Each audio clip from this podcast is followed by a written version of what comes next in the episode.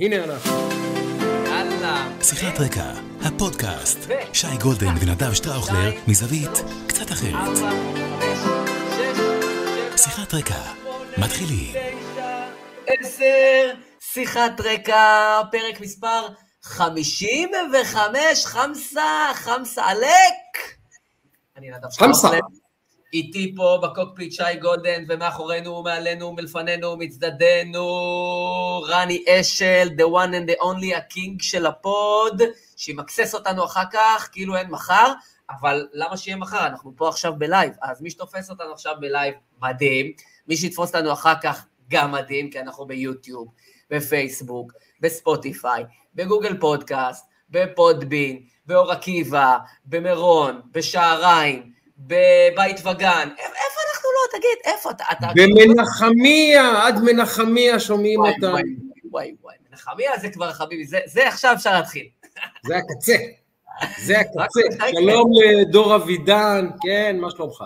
אני מצוין, אה, ברוך השם, ברוך השם, אה, אתה יודע, אה, יש לי כל כך הרבה מה לומר ויש לי כל כך הרבה מה לשמוע, שאני מציע שנגלגל את, נגלגל את העניינים, כי בתשע ורבע מצטרף אלינו מברלין, נדמה לי שהוא בברלין, נדמה לי גם שהוא בברלין, אורח אה, נכבד. נדמה לי גם שהוא בברלין, ואני גם כן משתף תוך כדי. אה, הנה, אתה רואה, אני כל יום לומד משהו חדש, תסתכל מה זה. אה, הנה, הנה זה קורה, הנה זה קורה, יפה. אה, כן, אז זאב אברהמי הצטרף אלינו בעוד איזה 40 דקות כזה, פלוס מינוס, אבל לפני כן יש לנו מלא נושאים לדבר עליהם, ויש גם מלא דברים לדבר עם זאב, כי יש הרבה על מה לדבר עם זאב. יש שם מה לדבר עם זה, ברוך שזה השם, לא זה זאב אדם, זאב באירוע הזה, זה לא זאב זאב. הוא ללא ספק. בוא נפתח יצנה בחולצה, אגב, כן, זאב זאב, כן. תן לי. פעם עבדתי באיזה ארגון, והרבה פעמים אנחנו מסתכלים על תקשורת, ואתה אומר, אתה רוצה כאילו לפגוע בבול בפוני, היום הכל היא תקשורת סגמנטלית, אתה רוצה בכל סגמנט וסגמנט, ואפילו פרסונלית, כמה שיותר שאתה יכול לזקק מסר לקהל יעד, מדהים. אתה רוצה פחות, מה שנקרא ווייט שוט, ראית עכשיו עשית לך צמצום, הרחבה, אתה רוצה לצמצם, לפגוע בול בפוני. בדיוק. והיה לי איזה מישהו שהיה, שהיה, היו לי כל מיני הדלפות מתוך אותו ארגון שעבדתי איתו. ולא ידעתי מאיפה ההדלפות האלה מגיעות, כל פעם טק, טק, טק, דברים שאתה לא יודע מאיפה הם מגיעים, דברים כאלה מאוד מאוד מדויקים מתוך ארגון שיוצאים לכל מיני כיוונים. ואז אה, לא יכולתי לשים את האצבע, ואז פתאום היה איזה משהו שנעל לי את המעגל מאיפה הסיפורים מגיעים. וקיבלתי פתאום אחרי כמה ימים, הופ, עוד פעם איזה פנייה, איזה זה, איזה משהו, על, אה, על אה, גם משהו שסגר לי את הפינה, שזה הגיע כאילו מאיזה אותו אזור חיום.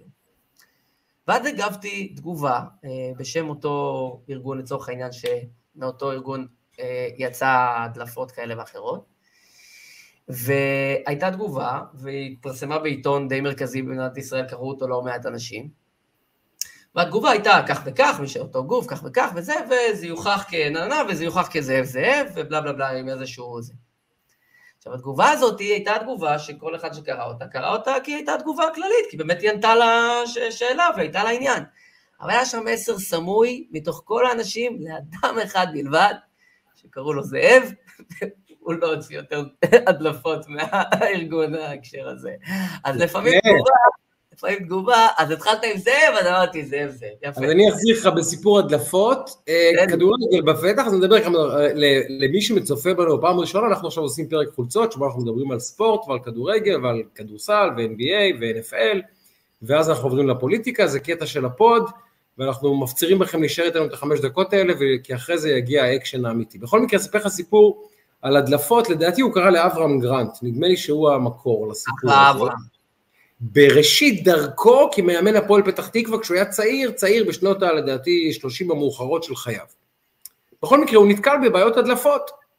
הוא אומר, תקשיב, זה לא ייאמן, אני יושב בחדר הלבשה, מתדרך שחקנים, עוד לפני שאני יוצא מחדר הלבשה, כבר אני מקבל עדכון מעוזר שלי, שמה שנאמר בתוך החדר כבר נמצא ב... לא יודע איפה, ב ONE או whatever, איפה שזה לא יהיה. זה עוד לפני הטוויטר והרשתות. כן, כן, כן, כן, כן, בדיוק. והוא אומר, אני לא יודע מה לעשות. הולך מתייעץ, לדעתי, עם דני לוי, שהיה היו"ר האגדי של הפועל פתח תקווה. כן. אומר לו, תקשיב, אני מכיר את הבעלי חיים האלה, מה שצריכים לעשות איתם זה הדבר הבא. יש לך חשוד? הוא אומר, כן, יש לי שלושה חשודים. הוא אומר, מצוין. תדליף לכל אחד משהו אחר. תגיד רק, רק לא, מה, אתה מכיר את הסיפור הזה? לא, אני מכיר את השיטה. לא? אוקיי. תגיד לכל אחד משהו אחר, ומי שתראה את הידיעה בעיתון, ככה תדע שזה הוא. הוא הולך לאחד ואומר, תקשיב, אנחנו במגע עם השוער של נבחרת צ'כיה, במגעים. הולך השני, אומר לו, תקשיב, אנחנו חושבים להביא את יוסי בניון, אומר לשלישי, תקשיב, אה, אומרים שאברהם גרנט יביא עוזר חדש, לא יודע מי, זאביק זלצר. שלוש הדלפות שונות לחלוטין. שור ענף, למחרת בעיתון הספורט, כל ההדלפות מופיעות. ברור, יוסי בניון מועמד להחליף את אה, דני לוי, שיהיה עוזר מאמן של זלצר. בדיוק. הקיצר, שלושתם הדליפו. קל. ואז הוא אומר לדני לוי, לדעתי יש עוד מדליפים, אבל נסתפק בשלושתם, כי הוא מבין, ש... הוא מבין שכולם מדברים עם התקשורת. אשטג התחלנו.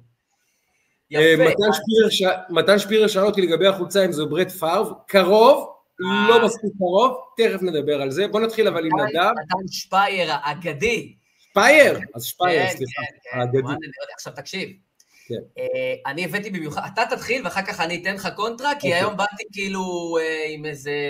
זהו, אני רואה שיש פה איזה אה, הרכב אחר של בגדים, בוא נראה מה הם. כן, טוב, כן, כן. אני באתי עם חולצה של הקווטרבק של הגרין ביי פאקרס, האדם שהחליף את ברט פארב מתן, שמו הוא אירון רוג'רס, אוקיי?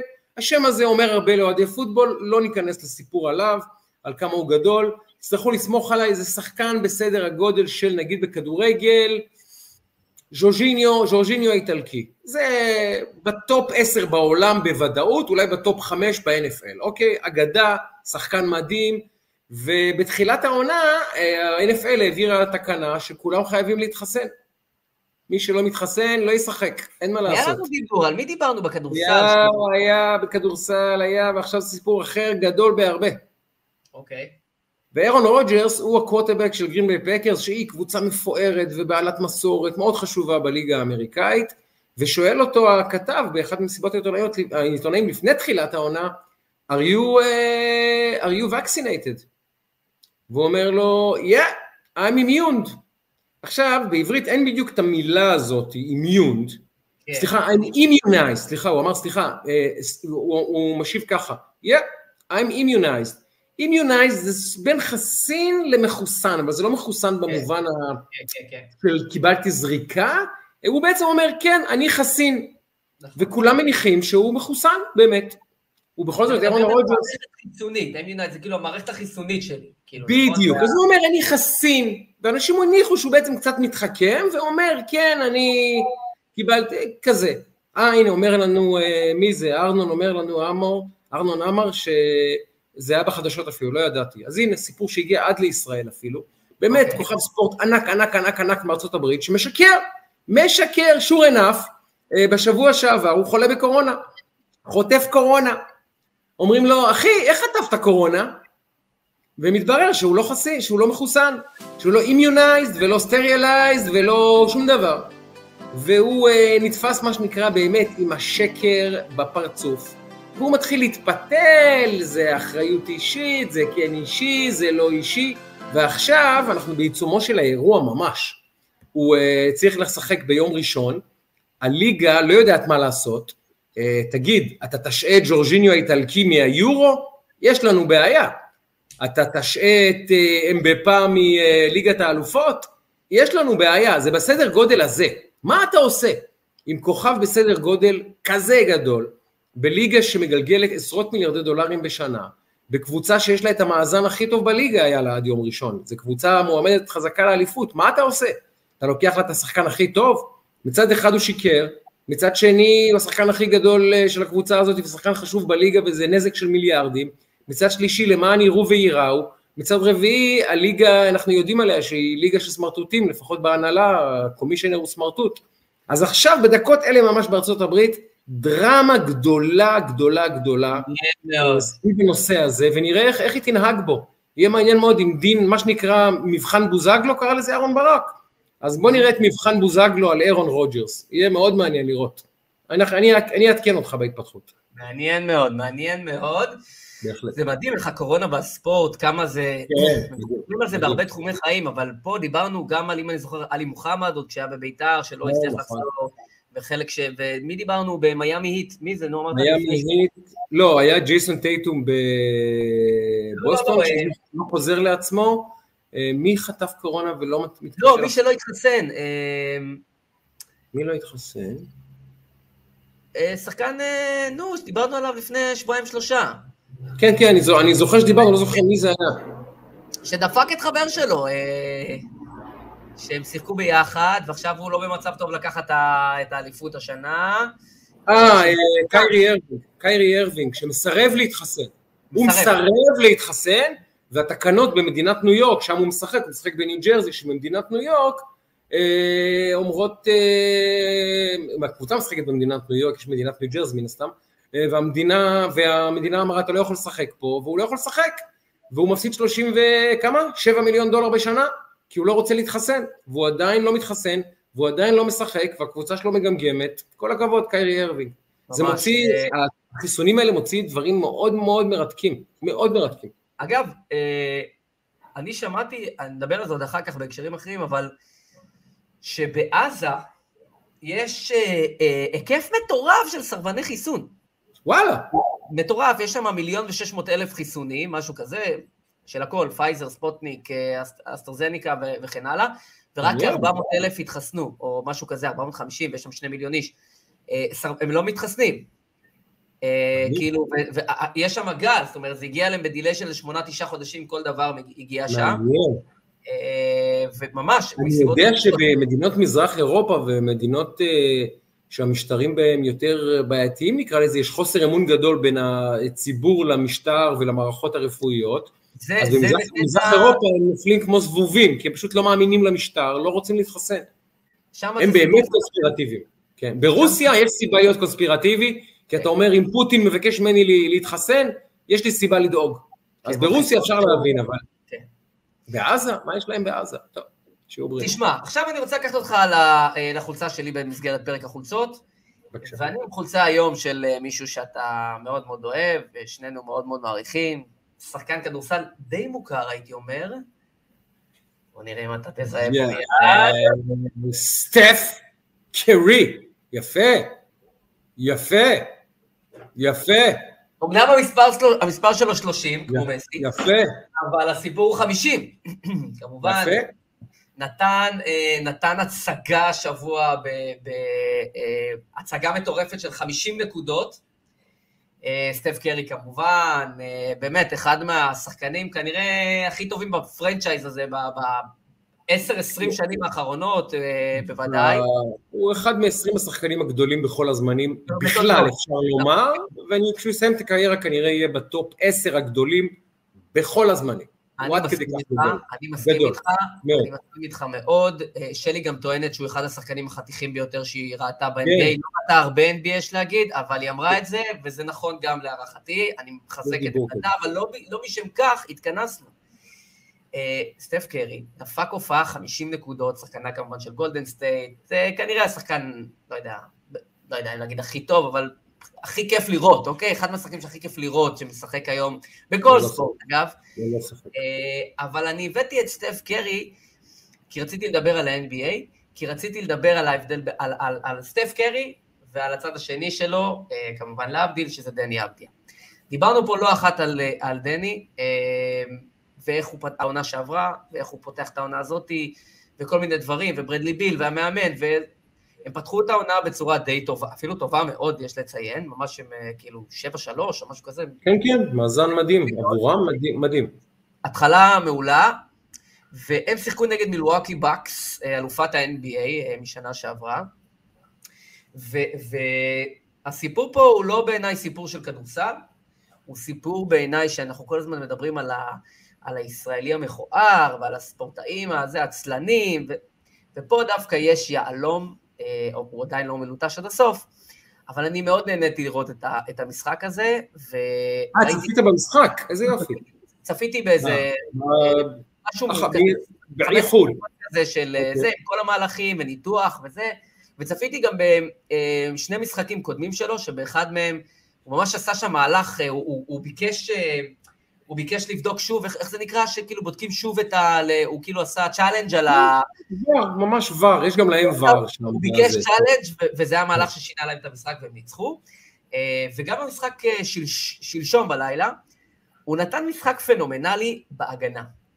עכשיו, דני אבדיה, לא הביאו אותו, הוא נבחר בטופ 10 בדראפט, מקום אה, תשיעי, ולא הביאו אותו בשביל להיות שחקן ההגנה המוביל בקבוצה. לא. זה מה שקרה. ובמשחקים האחרונים הוא מוצא את מקומו כי הוא פחות מצליח בהתקפה, פחות הכלייה שלו, למרות שיש לו כלייה טובה, אנחנו יודעים את זה, אבל הוא לא מצליח להכניס את עצמו דרך זה. והוא נהיה שחקן הגנה מטורף, מפחיד, כאילו, הוא שחקן הגנה הטוב ביותר בקבוצה שלו, בפער בעיניי. הוא משחק בשלל תפקידים, בשלל הגנות, לפחות ככה ממה שאני הרגשתי אותו. וגולת הכותרת בעיניי פעמיים. פעם אחת שהוא שמר בחלקים לא מבוטלים של המשחק על יאניס קומפו, למה אין דרך להגיד את השם שלו, אבל על יאניס. פשוט יאניס, זה כולנו, זה יאניס. הוא לא שחקן כדורסל, הוא מי שראה ב-Man in Black, אז הוא כאילו החייזר הגדול, הוא לא שחקן כדורסל, זה דבר שלא בא מהעולם הזה. חיה.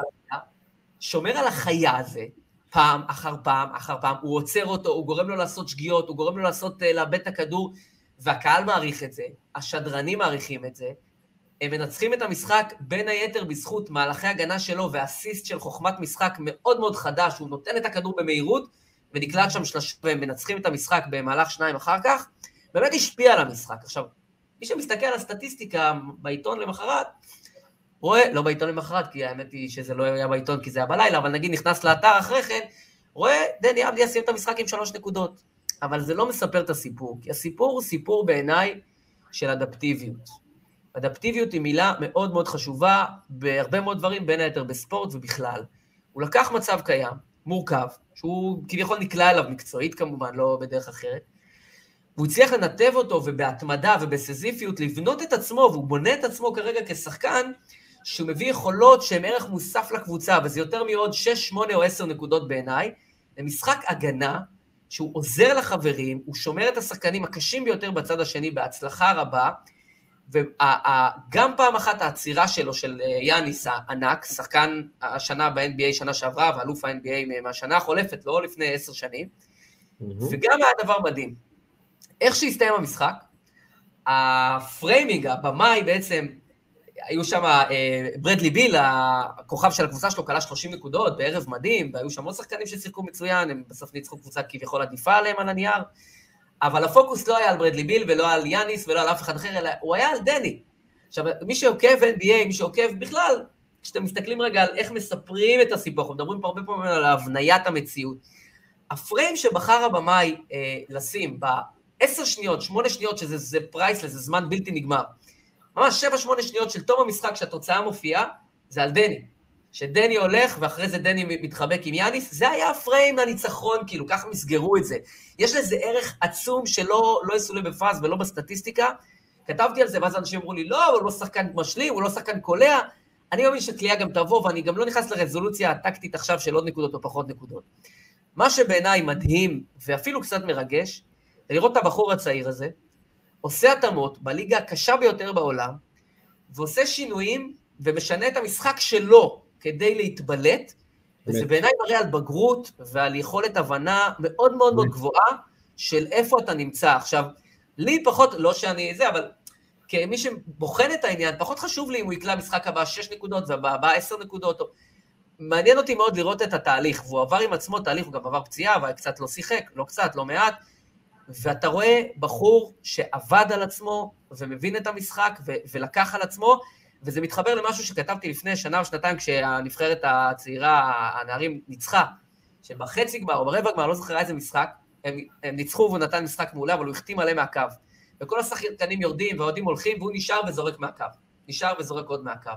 וזה מראה על אופי של בן אדם. אז זה בעיניי דוגמה לספורטאי אמיתי, שאתה יודע, מתמיד, נלחם, מוצא פתרונות, ומייצר אדפטיביות למשחק שלו, וזה דבר מדהים בעיניי, ומרגש אפילו. אז אה, לא נפתח שיחה על דני אבדיה, נגיד שאני מסכים איתך בהיבט של האדפטיביות שלו והיכולת שלו להמציא את עצמו בצד שהוא לא היה חזק בו, הוא באמת מרשים בצורה יוצאת דופן, אני מאוד מפרגן לילד הזה, כמו שאומרים, הראש שלו במקום הנכון, גם הלב שלו במקום הנכון. אני אצטרך אבל לומר, הקריירה שלו אה, תעלה וגם אה, תיפול על הכלייה שלו, והוא חייב, חייב, חייב לשפר את אחוזי הכלייה שלו משלוש, כי אם הוא מתכוון להיות עכשיו פרויקטור הגנה בליגה, יהיה לו קשה. נכון. זו ליגה נכון. מאוד מאוד אתלטית, הוא עשה עבודה מדהימה על יאניס, הוא ניצח להם את המשחק בשלוש דקות האחרונות, זה שלו. אבל קריירה על הגנה, אני חושש שאנחנו אה, בבעיה, ואני מקווה שהוא, כי הוא שחקן כדורסל, הילד הוא שחקן כדורסל, שלא תהיה נעים הבנות, ויש לו מקום בליגה, והוא גם צריך להיות שחקן חמישייה בליגה בעוד שנתיים שלוש, כשהוא יבשיל כגבר וכשחקן כדורסל. אבל הוא חייב, חייב לעשות סוויץ' בצד ההתקפי, וכל הכבוד לו, שהוא מוצא את כן. עצמו במגרש דרך ההגנה, כל הכבוד, אין מה לומר, אין מה לומר. יאללה, בוא נראה, אני קצת דחיתי את זאב כדי שנוכל להשלים את הנושאים שלנו, אז... בבקשה. נהדר, תן לנו עוד איזה רבע שעה. אני, אני רוצה לעשות סוויץ' ולהתחיל איתך, תשמע, אני, אני, אני אגיד לך ככה. כן. אני, אני כמעט לא נרדמתי בלילה, היה לי ממש תעתועים, והיה לי קושי לישון, והיה לי ממש ככה, ממש לא הייתי שקט ולא הייתי רגוע, עד שראיתי וקראתי אה, ונרגעתי, כשבאמת שמתי לב טוב טוב, שהדברים נאמרו ככה בעוצמה ובביטחון, ואז נרגעתי כשקראתי ש... עילעיל תהיה בסדר. זהו, עילעיל. תראה, עילעיל, נשמע לך... כן, אם הייתי יכול, הייתי עכשיו הולך לבית הדפוס, מוציא סטיקרים, עילעיל תהיה בסדר. מה אתה אומר על עילעיל תהיה בסדר, תגיד לי? מה אתה אומר על עילעיל תהיה בסדר? תדע לך שזה אחד הפוסטים הביזיונים ביותר שקראתי מאיש ציבור אה, בשנים האחרונות, והוא התעלה על עצמו הוא כתב דברים, כאילו הסטודנט מהמקלחת, ואני לא מדבר עכשיו על כל השינוי חוקה שלהם עכשיו ברטרו, כאילו אחרי, מ-2012 פינויים של... הפוסט הזה מגלם בתוכו הרבה יותר, זאת אומרת, הוא מגלם בתוכו את uh, חוסר החיבור למציאות, נראה לי, אם אני, אם, אם אני יכול... Uh, תראה, הקדשתי לזה היום שעה בשידור חי אחר, אבל אני אשמח לתת פה את השפיל לקהל שלנו, ואני אומר ככה. מר לפיד נתפס, כמו שאומרים האמריקאים, כשידו בקערת העוגיות, תפסו אותו בשחיתות, אין מה לעשות. למנות את גיסתך לתפקיד אה, אה, ציבורי, אה, כשכל הכישורים שלה זה שהיא גיסתך, זו שחיתות, סורי. עכשיו יחסית לאדם שהטיקט שלו הוא אה, מלחמה בשחיתות, אנחנו הנכונים, אנחנו השפויים, הם המלוכלכים, הם הלא תקינים, הם הלא שפויים, הם הלא הם המושחתים, אדם כזה היה צריך אה, להיזהר, אה, מה שנקרא, ברחל, ברחל ביתו הקטנטנה היה צריך להיזהר, כן? אבל יאיר לפיד, כמו שאמרת, לא מהמקפצה, מהמקפצה האולימפית של העשרה מטרים, הם שם עומדים עם הזרנוק ומטילים את מה שהם מטילים עלינו, ולפתע, האלה מלמטה, זה אנחנו, שעליהם הסילון, מה שנקרא מותז, מרימים את הראש ואומרים, למה אתם עושים את זה? ואז יאיר לפיד, זה מה שקרה אתמול בציוץ, נעלב נורא. למה אתם מבקשים ממני להפסיק להשתין עליכם? זה מה שהוא אומר אתמול, סליחה על הבוטות. זה מה שהוא אומר אתמול. אני רוצה להשתין בשקט עליכם, למנות את גיסתי לתפקיד אה, כדירקטורית בקק"ל. מה ביקשתי? מה ביקשתי? למנות את גיסתי לתפקיד דירקטורית בקק"ל. אגב, הוא גם ציין בפוסט שהאישה הישרה והטובה ביותר בעולם. אני משוכנע בכך, אגב, אני לא מטיל בזה דבר. אין לנו שום דבר נגד עילעיל. הוא מתלונן שאנחנו עכשיו אה, מגלגלים את... אה, לא, הוא טוען שאנחנו עכשיו אה, מלכלכים על עילעיל, אז אני, מר לפיד, אני לא הכנסתי את עילעיל לזירה הציבורית, אתה הכנסת אותה. מר נתניהו לא ידע שעילעיל קיימת עד שאתה הכנסת אותה לחיינו, אז מה אתה רוצה מנתניהו, מה אתה רוצה ממני, מה אתה רוצה מכל האנשים? אתה הכנסת את עילעיל לחיינו, ואנחנו עשינו דבר אחד קטן, זה הכל. רק אמרנו, אה, מר לפיד, ברשותך, אנחנו רוצים להשמיע ביקורת על ההחלטה שקיבלת. זה כל מה שעשינו. נדמה לי שזה המשחק, אה, לא, אפילו לא הדמוקרטיה, המשחק הבסיסי. הרמנו את ידינו בנימוס ואמרנו, יש בעיה עם המינוי של עילעיל. ואז לפיד... רגע, מה הבעיה עם המינוי של? לא, לא, לא, ללפיד אין דרך להסביר, אבל מי שלא מבין מה הבעיה בזה שאדם ממנה את גיסתו לתפקיד אה, בחברה, חברה ציבורית, יותר נכון לאומית, מהחשובות בישראל, המשפיעות בישראל, המקושרות בישראל, שיש בה אין ספור דרכים להשפיע, לקדם, להוביל, להזיז, והוא שם שם אישה שלו, מה שנקרא, והיא גם גיסתו. מי שלא מבין מה הבעיה עם זה, אפילו אם היא לא מקבלת משכורת. מי שלא מבין מה הבעיה כבר לא יבין, אז אני לא רוצה להסביר ללפיד מה הבעיה, אבל רק רוצה להגיד, מר לפיד, אדוני, יכול להיות שיד אחת תילחם בשחיתות, במרכאות תילחם, במרכאות בשחיתות, ויד שנייה תעשה שחיתות בפועל, וכשיגידו לה, אה, סליחה, זו שחיתות, היא תגיד, אתם מושחתים, הרסתם את עילעיל, פגעתם בעילעיל, פתאום המושחת הופך לקורבן. מר לפיד, אתה לא הקורבן בסיפור. גם עילעיל אינה הקורבן בסיפור, תנוח דעתכם. אנחנו מאחלים לך ולעילעיל שמחה, הצלחה ובריאות בכל, והרבה ארוחות משותפות של המשפחה ביחד, שיהיו טעימות להפליא. אבל, אבל שיזמינו, אדוני... אבל שיזמינו גם את שרית, אני רוצה לוודא את השם, אנד כנופף, בדודה של אשתו, שראיתי שאילן מגן, חברנו, כתב שהיא, אה, הם כתבו ככה, היא הגיעה, זה ציטוט, הגיעה בבחירות האחרונות למקום ה-40 ברשימת יש עתיד. אבל איך היא הגיעה בבחירות האחרונות לרשימת... איך רצים בדיוק? הרי מה זה היא הגיעה? הוא שיבץ, הגיע. היא הגיעה למקום... היא יצאה ברחוב, אה, סליחה, מקום 39? לא, לא הגעת בזמן. אה, היא הגיעה מקום 40, היא הגיעה בדיוק למקום 40. אז היא גם, אני מקווה שיזמינו גם אותה לארוחה המשפחתית אגב.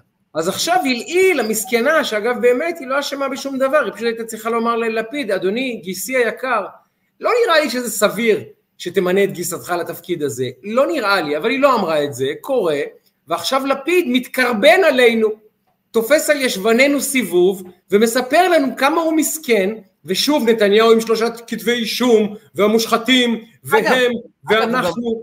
הפוסט היה רצוף בכל כך הרבה, זה גם לא, אגב, אם אתה כבר רוצה לדייק, זה אה, כתב אישום אחד ושלושה סעיפים, אבל זה היה כאילו הטעות האחרונה. זה כנרת כל הזמן, אה, כנרת כל הזמן נוזפת בי. אבל כן. אתה הרי עוסק בזה כל כך הרבה.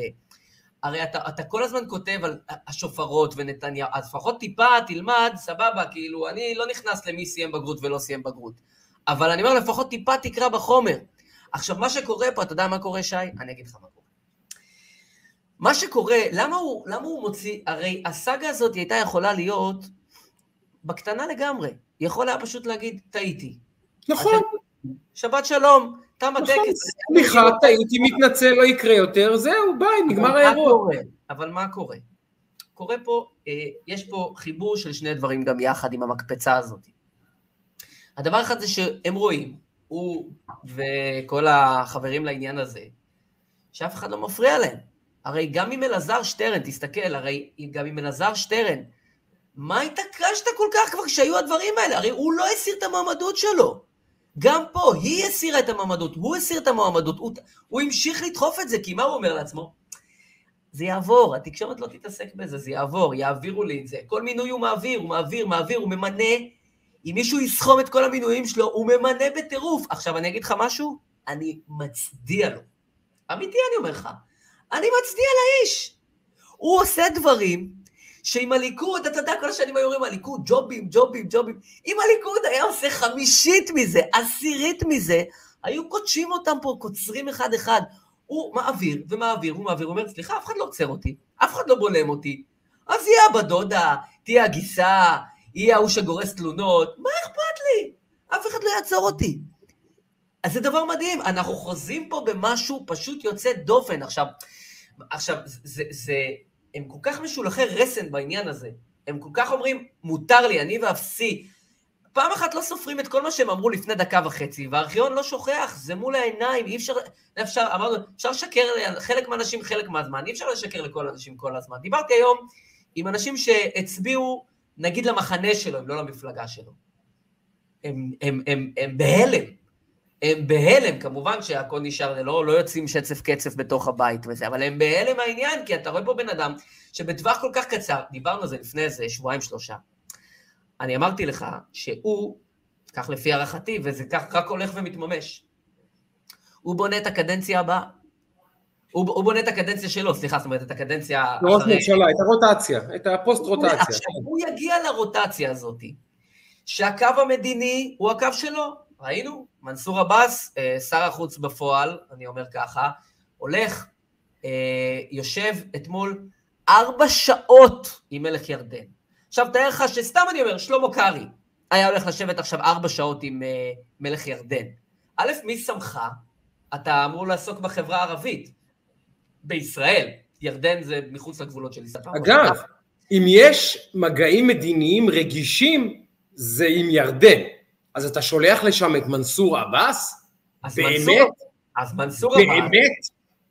אתה מבין? אז, אז, אז למה זה משולח רסן? כי נהיה פה הפרטה של הכל. אתה יודע, הצבא למשל, עבר כל מיני תהליכי הפרטה. אה, אני לבשל, לא יודע, עדיף שפחות, אני אביא חברה, אה, חברה חיצונית שתבשל. אה, לעשות, אה, לכסח את הדשא, לא, חבל שיעשו חיילים, אין טעם, נביא חברה. אבל אתה לא שם עכשיו, במקום חיילים, אתה עושה outsource לצבא, למערך הצבאי שלו ולמערך... אתה, אתה רופא משפחה, אתה מפריד. חיילים, ללוחמים, קצינים, אתה לא מפריד. ההפרטה פה היא כזאת שמנסור עבאס הולך לירדן, יושב איתו ארבע שעות, ואחר כך שואלים אותי למה זה משמעותי. למה זה משמעותי? הוא באמת צריך להגיד, הרי כל פעם אנחנו אומרים, יש דגל, אין דגל, אז הוא הולך ארבע שעות, יושב איתו כשליח רשמי של מדינת ישראל, שיש לו אפס אחריות לעולם הביליטריאלי של, שלך ושלי ושל, המע, ושל המערכה ושל הממשלה. ניצן הורוביץ, שר הבריאות, באמצע קבינט קורונה שלא התכנס ארבעת אלפים שנה, קם, עוזב את החדר, תופס איתו את מיכל רוזין, תופס איתו את אה, עיסאווי פארד, שאגב, אני מעריך אותו על דברים אחרים בהזדמנות אחרת, לוקח אותם איתו, נוסעים למוקטעה. אהלן וסהלן, טיול שנתי. נוסעים למוקטעה, נציגים רשמיים, שר בממשלת ישראל, הולך, יושב בידיעת הממשלה, אז אתה מבין שהקו של לפיד כבר שם. אתה מבין שהמינויים של לפיד כבר שם. בעצם אתה רואה פה שתי ממשלות. ממשלה אחת שמנסה, לא מצליחה, כן מצליחה להעביר דברים על ה... קרעי תרנגולת, שזאת הממשלה האמיתית שיש לנו כרגע, 61-59. סליחה שאני על הפלואו, אבל הצחיק אותי פשוט קודם, שהיה פוש נהדר, אני צחקתי בקול, כאילו, היה ככה, אני אקריא לך כי זה מתכתב בדיוק. הפסד לקואליציה במליאה, ממש לפני שעה קלה. בכיר בקואליציה נקודותיים.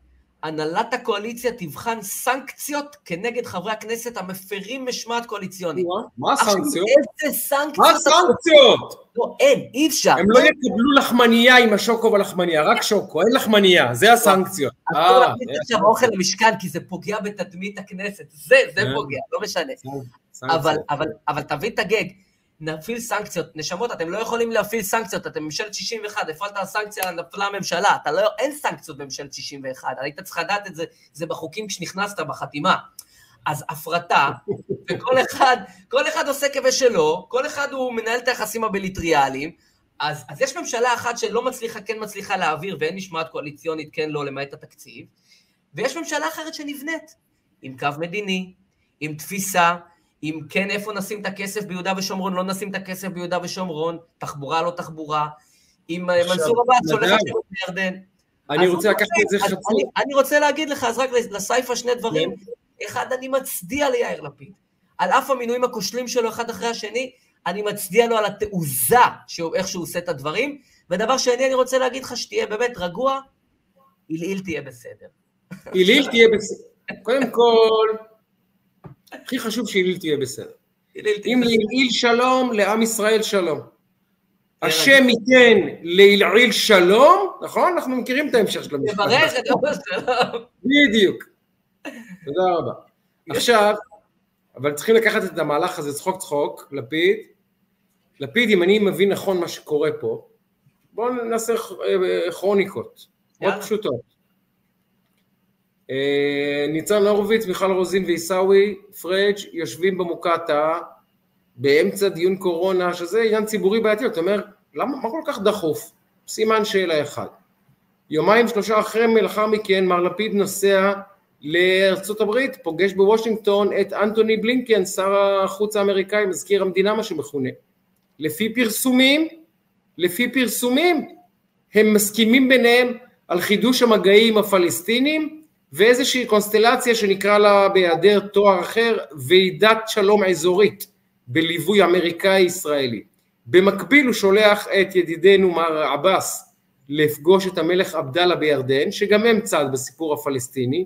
אני לא אתפלא אם ממש מאחורי הגב שלנו מר לפיד רוקם פה עכשיו את תוכנית השלום שלו, אתה זוכר את הציטוט שלו על שלום כלכלי, סטייל שמעון פרס לפני איזה חודש, מתי שזה לא היה, אם אתה עושה אחד ועוד אחד ועוד אחד ועוד אחד, לדעתי לפיד עכשיו מאחורי הגב של כולנו, עושה לנו אוסלו 2, מאחורי הגב של כולנו, עכשיו מר בנט, אה, שהוא ראש ממשלה, אה, אה, איך נאמר את זה בעדינות? למה בעדינות? חדל אישים, חדל אישים לא באישיותו, ביכולותיו, אין לו שום יכולת לקבל שום החלטה, שום יכולת להשפיע על אף אחד, אם הוא עכשיו אומר ללפיד, לפיד, תעצור מיד את המגעים שאתה מנהל ואת כל המהלכים, מה יגיד לו לפיד? סליחה אדוני, אני, ב, אני בשיחה המתינה, אני אצור איתך קשר בעוד שנה ושבעה חודשים. מי בכלל סופר אותך? מי בכלל סופר אותך, מר בנט? הם, הם נותנים לך את ה... אה, אה, אתה יודע, אומרים, אה, זה אה, כנרת אוהבת לומר, שבעולם הפלילי אוהבים לשים אה, קוף לפני בן אדם, כי אתה יודע, להפיל עליו את הדבר, מה שנקרא אידיוט שימושי. אז uh, בהתחלה חשבנו שבנט הוא האידיוט השימושי של עיתון הארץ ושל השמאל הישראלי, לא. בנט הוא עכשיו האידיוט השימושי, זה ביטוי, הוא לא אידיוט, זה ביטוי שהקומוניסטים טבעו, שבו הם לוקחים אנשים בעצם שהם uh, uh, משמשים את המפלגה הקומוניסטית uh, מבחוץ, באמצעות דברים שהם אומרים ועושים מבלי שהם מבינים בכלל שמשתמשים בהם. זה אידיוט שימושי, אדם שלא יודע שמשתמשים בו. עכשיו מר בנט הפך להיות האידיוט השימושי של לפיד, של מנסור עבאס, של הורוביץ, של מיכאלי, של ליברמן, כולם מקדמים על התאווה האדירה שלו לשלטון ולסטוריז ולצילומים עם שר ההגנה הבלגי, כולם משתמשים בחולשה הזאת שלו, הקיצונית, והרצון הפתולוגי להיות ראש ממשלה, כדי פשוט להשתמש בו. ולא הייתה מעולם בכנסת ישראל, ובעולם בתולדות ישראל, אני משוכנע שאני לא טועה בזה, ממשלה שבה כל ראשי הסיעות צפצפו על ראש הממשלה, השתמשו בו וקידמו את האג'נדות שלהם מעל הראש שלו, מול העיניים שלו, ולא היה לו שום דרך לעצור את זה. מעולם לא הייתה ממשלה שבה יש לנו ראש ממשלה שיש לו מעמד כמו נשיא, הוא לא מקבל שום החלטה, שום החלטה, הוא ממש ייצוגי. בנט הוא ראש ממשלה ייצוגי, יופי, הוא מצטלם בסטורי ויש לו את הסיכה של ישראל, אני יודע מה יש לו, זה מה שיש לו. והוא... אני חושב, והוא... אני, חושב שאתה, אני חושב שאתה מפחית מערכו במובן הזה, שבהחלט הוא כן מקבל החלטות, האם הן החלטות טובות או פחות, אני לא יודע, ומה, ומאיפה זה, אתה יודע, מי משפיע וכולי. הוא אבל... מסוגל לקדם עכשיו מהלך, הוא רוצה, לא, לא משנה איזה מהלך, מהלך מדיני, מהלך, הרי הוא הכריז ביום שבת על הישגי הממשלה, בוא נמנה את הישגי הממשלה כפי שהציג אותם ראש הממשלה. אחד, הקמת הממשלה. הישג הממשלה הוא הקמת הממשלה. אני כמעט עשיתי במכנסיים מרוב צחוק. אחד מהישגי הממשלה הוא הקמת הממשלה. כל הכבוד, הישג היסטורי, הקמתם ממשלה. הישג שני, ניצחנו את נגיף הדלתא. א', גבר, לא ניצחתם את נגיף הדלתא, אנחנו מקדם הדבקה שמתקרב לאחד, אז לא ניצחתם. שניים, מה עם ה-1850 אנשים שמתו מקורונה והאכלנו אותם? אה, אולי אתה בעצם עכשיו באסכולת שקד, שאתמול אומרת שהקורונה היא בכלל fake. fake, הכל פייק. אז ניצחתם משהו שהוא פייק? לא הבנתי. אגב. חשבתי שזה פייק, לא הבנתי. אגב, אגב, כן. למשל, בוא, בוא נמצא את ההבדלים בניהול העניין התקשורתי, אם אנחנו כבר נכנסים לתוך העניין. היא אגב ישר אמרה, אה, טעיתי, לא הובנתי כהלכה. לא, לא, לא, כל הזמן, כל הזמן. גם כשהיא אמרה על המתים להכיל, היא אמרה טעיתי, והם עדיין מכילים מתים. שמענו על הטעויות שלה. נכון, נכון, אבל אני, אם אני מנתח לך את העניין התקשורתי, כן. בין זה לבין לפיד שהתחפר נכון. בשגיאה, מינף את השגיאה, לקח את השגיאה והרים אותה והסיר אותה לדגל, האירוע של איילת עם, ה, אה, עם העניין הזה של אה, כאילו היא אמרה זה, היא שכח בעוד 48 שעות, אוקיי? זה לא להכיל את המתים, זו אמירה אחרת, אבל מה שהיה עכשיו, כבר שכחתי מה היא אמרה. את ההיליל תהיה בסדר, זה עוד ילווה אותנו, אתה מבין? כי הוא מינף, אגב, למשל, עידית סילמן. עידית סילמן, גם, אתה יודע, זה אירוע שהיה יכול לא להיוולד, לכתחילה. אבל היא, תקשיב, אני צפיתי במקרה בשידור הזה בפגוש את העיתונות, לא בזמן אמת, אחר כך הלכתי אחורה וצפיתי. ואני אני אינני פסיכיאטר, אני סופר, ואני רוצה להאמין שלפעמים אני מזהה משהו, ניואנסים בדמויות ואני מבין אותם. אני חושב שסילמן רצתה נורא לייצר אפקט של אה, כועסים עליי, צועקים עליי, שונאים אותי, והיא באמת, אני מניח שקשה לה, היא חווה כנראה דברים לא פשוטים, אני מניח שהציבור שלה, שאת קולותיו היא גנבה ושעכשיו היא מתעמרת בו וצוחקת עליו ועושה עליו מניפולציות ועושה עליו אבו עלי, הציבור הזה כועס, והיא המומה שכועסים עליה, בסדר. אז היא נפגעה מזה שכועסים עליה, באמת, אני המום, אני המום שהיא המומה שכועסים עליה, כן? אני, זה, זה לא, האנשים האלה פשוט אין גבולות. למה אתם כועסים עלינו? מה עשינו? מה עשינו? למה כועסים כל כך? באמת לא מבינים למה כועסים? לא משנה, זה היה בסוגריים. אבל סילמן ישבה שם אצל רינה מצליח וכוננה, הם עכשיו ממשלת הקורבנות, ממשלת השינוי הם היו, הם עכשיו ממשלת הקורבנות. של מי הם קורבנות? שוב, לפיד אמר, השופרות, נתניהו, אנחנו מקרבנים אותם, הם בשלטון והוא הקורבן. עילעילי הקורבן כשהוא בשלטון, טוב לדעת. אז גם סילמן היא קורבן. היא בשלטון, והיא רצתה לספר לרינה כמה היא מסכנה, וכדי להוסיף מה שנקרא, אמריקאים אומרים to put some mustard on it, לשים קצת חרדל על זה, קצת שפיץ, היא אמרה, כן, והייתי בתחנת דלק במודיעין, והטיח אותי מישהו למכונית. עכשיו יש לי תחושה שבאמת היא הייתה בתחנת דלק במודיעין, ומישהו אמר לה משהו, אולי צעק אפילו, אולי צפר, אולי אפילו קילל, אבל זה לא הספיק לה, כי זה לא מצטלם טוב, כי זה לא מעורר דרמה, כי זה לא משיג את הרעש שהיא רצתה להשיג בדיאלוג מול רינה, היא לא רצתה רעש תקשורתי, היא רק רצתה שרינה תזדעזע והצופה בבית יגיד אוי אוי אוי אוי אוי איך מדברים על האישה המסכנה הזאתי ואז היא אמרה גם דחפו אותי.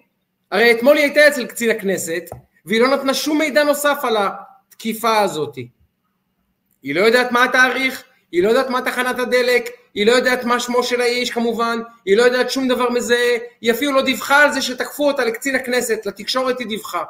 אז uh, ככה זה, גם לפיד, גם היא, כולם עסוקים עכשיו בלהתקרבן, בלהתמסכן, יד אחת רודה, יד אחת משחיתה, יד אחת גונבת קולות, יד אחת, uh, אני לא רוצה להשתמש בשורש הנורא הזה, יד אחת פשוט, uh, פשוט באמת זורקת לכלבים את כל הערכים, את כל ההבטחות, את כל האמונות, את כל מה ש... ש, ש, ש את הכל זורקת, ויד שנייה מתקרבנת.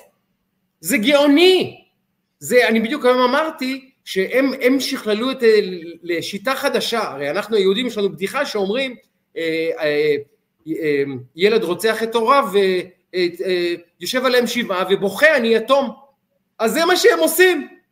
יורים, באמת יורים, משחיתים, בוזזים, עושים צחוק מכולנו, משמידים את הדמוקרטיה הישראלית, את כל הערך של האינטגריטי פה, משמידים פה את השיח, משמידים פה הכל, לא את ישראל עצמה, משמידים פה את הדמוקרטיה בהיבט של, הרי, וזה נגיד בסוגריים ואז אתה תמשיך. הרי בוא נהיה ישרים, האירוע של בנט, מה יהיה המשקע האמיתי שלו?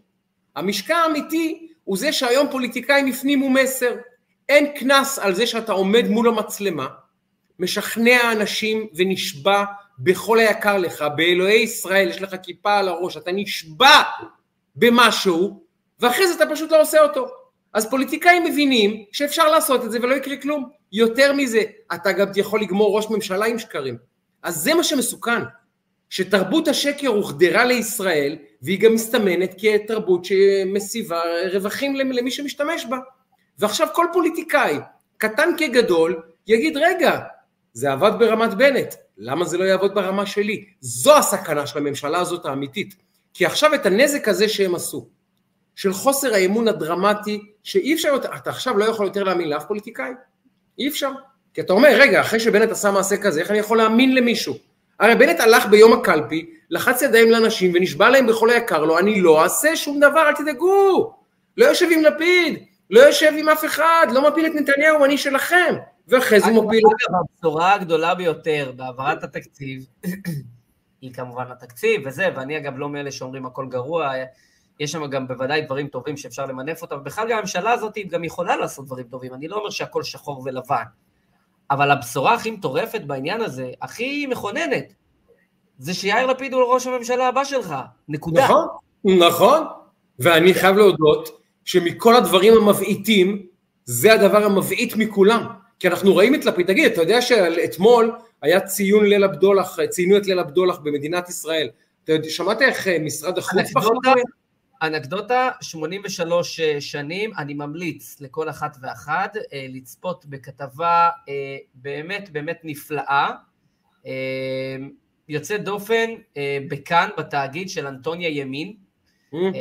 שהיא בכלל כתבת מדהימה, עשתה כתבה ממש מרגשת על 83 שנים ליל הבדולח, הביאה מישהי, ניצולת שואה, לקחה אותה ממש לבריטית, לקחה אותה לשם, ממש לאזור ההוא, איפה שהיא גדלה. כתבה מרגשת, זו הכתבה הכי משמעותית שהייתה בשבוע האחרון בתקשורת, אז אני ממליץ לכל אחת ואחד. סליחה, קטעתי אותך.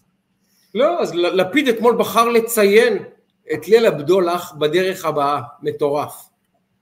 אה, הוא ארגן אה, מקרן שיקרין על חומות העיר העתיקה. אתה ראית את זה?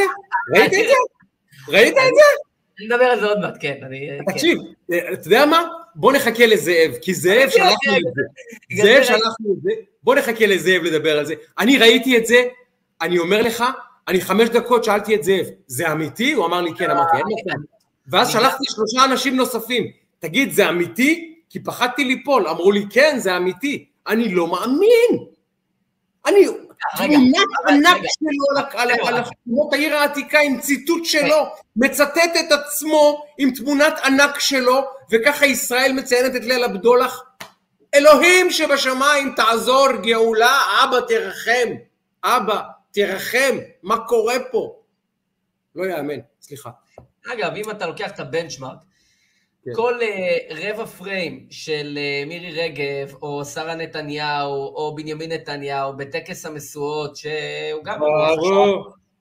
טירוף, טירוף חושים. ו... אני לא האמנתי שראיתי את זה. תאר לך את נתניהו מקרין את תמונתו על חומות העיר העתיקה, שם ציטוט שלו, שלו זה ציטוט של לפיד, זה לא איזה ציטוט, איזה פסוק, או איזה לא יודע מי, איזה מרדכי אנילביץ' או איזה משהו. לא, ציטוט של עצמו עם תמונה ענקית שלו שכתוב מעליה יאיר לפיד, שר החוץ, על כל חומות העיר בירושלים, העתיקה בירושלים עם מקרן ענק. are you fucking kidding me? באמת עשית את זה? וזה עובר, וזה עובר, וזה עובר, הרי נתניהו היה עושה את זה, הם היו הולכים לשרוף את עיר דוד, הם היו שורפים את עיר דוד, זה מה שהם היו עושים, אני לא צוחק. הם היו עושים מסע לבלפור עם לפידים, ושורפים את עיר, עיר דוד כדי שלא יהיה אפשר יהיה להקרין יותר שום דבר על שום חומה. מדהים. זה לא יאמן שזה נעשה, וזה עבר פה, ואיש לא מצייץ חוץ ממני שהשתוללתי כל היום. איש לא צייץ על זה, חיפשתי. אני, אני ראיתי את זה ממש ככה, אני ארצה לשמוע על זה עוד מזאב, כי אני קפצתי את זה כזה, ממש ראיתי את זה, רק את התמונה, ולא הבנתי מה אני רואה. ממש. מתי זה מצטרף, אני רוצה רגע להספיק עוד משהו. זה עוד חמש דקות, אז קח עוד נושא ותכף זה... אוקיי, אז תשמע, אז בוא ניקח אה, קודם כל את הנושא שאנחנו מקפידים לשים פה בכל שבוע, אה, כל עוד אה, המצב הוא כזה, והיום יש לי גם איזה טייק עם כיוון מסוים. אז אנחנו, מי שעוקב יודע, בכל שבוע אנחנו מזכירים כאן את אברה מנגיסטו, שהיום נמצא 2,621 לילות וימים בשבי החמאס. ואני אספר לך שאני משתתף אה, בתקופה הזאת, בין היתר, בין כל אה, ענייניי, אה, אני משתתף באיזשהו מיטאפ כזה, איזשהו כנס כזה, שהזמינו כל מיני אנשים בנושא יוזמת ג'נבה. יוזמת ג'נבה, בגדול, משהו שמן הסתם השמאל מוביל, רוצים לייצר הסכם, שבעצם שתי מדינות, גבולות 67 וכולי. אני מן הסתם... דיין, נכון? עוזי דיין שם אחד הבולטים, נכון? לא, לא עוזי דיין. לא עוזי דיין. עוזי דיין הוא מהימין. לא עוזי דיין, נו, ברח לי, נו, ברח לי השם שלו, נו, שהיה מנכ"ל מפעל הפיס, נו, ברח לי השם שלו, נו. לא יודע. טוב, אני אזכר בשביל... דיין, נו, דיין, דיין, דיין, נו. כל מיני, לא אני לא פגשתי את כולם, זה רק כזה, זה, אבל... אה, לא משנה, אוקיי, סליחה.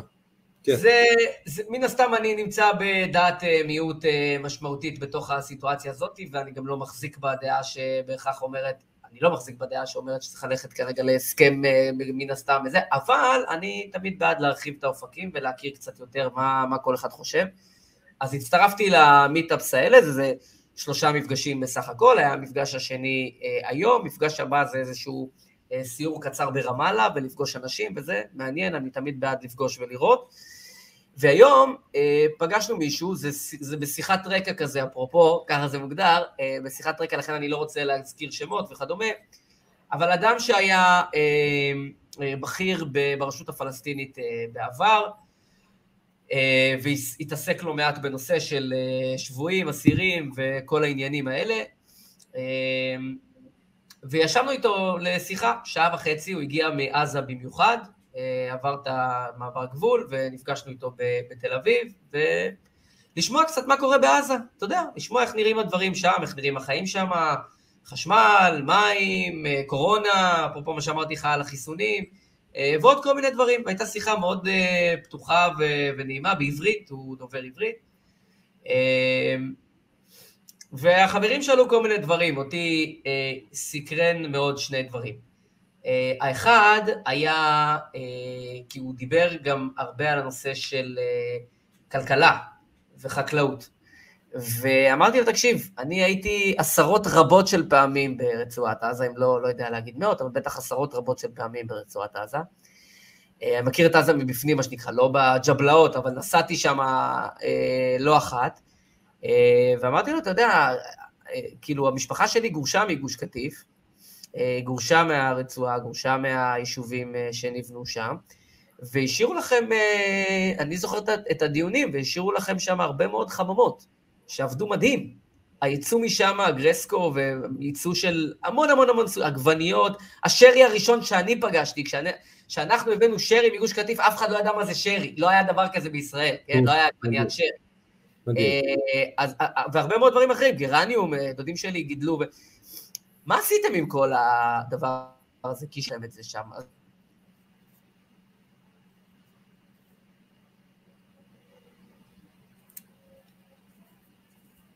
כן, נראה שקצת... על קפצת. הוא סיפר על, ה, כן. אה, על התנאים הטופוגרפיים, אמרתי לו, אני ממש מסכים איתך, התנאים הטופוגרפיים נהדרים לגידול, אז מה, מה קורה עם זה? והם לא המשיכו את, ה, את הדבר הזה, זה סקרן אותי קצת איך נראים היישובים האלה עכשיו, אה, אז הוא סיפר. והדבר השני, אה, זה כמובן אברה מנגיסטו. ואני שאלתי אותו, תגיד, בתור אדם שאתה יודע, אתה יושב עם בן אדם... רגע, לא הבנתי מה עם החממות. הם... הם, הם, הם מה יש? חול וחולה. מה יש? קינים, מה יש שם? לא יאמן, לא יאמן, לא יאמן, לא יאמן. סוג, מה נראה לך, שהביאו את אה, מיטב החקלאים של עזה כדי לעשות שם חקלאות אה, כמו שצריך? הרי יש את, המשפט, יש את המשפט המפורסם, אתה רוצה לעזור לאדם עני, אל תיתן לו דגים, תיתן לו חכות. מכיר את המשפט המפורסם הזה? אז נתנו להם חכות, חממה השאירו להם. לא, תיתנו לנו ירקות וכסף ממעברי הגבול, קחו כבר את החממה ותבנו משהו לעצמכם, תבנו אה. את האומה שלכם. זה לא קרה, לא זה לא קרה.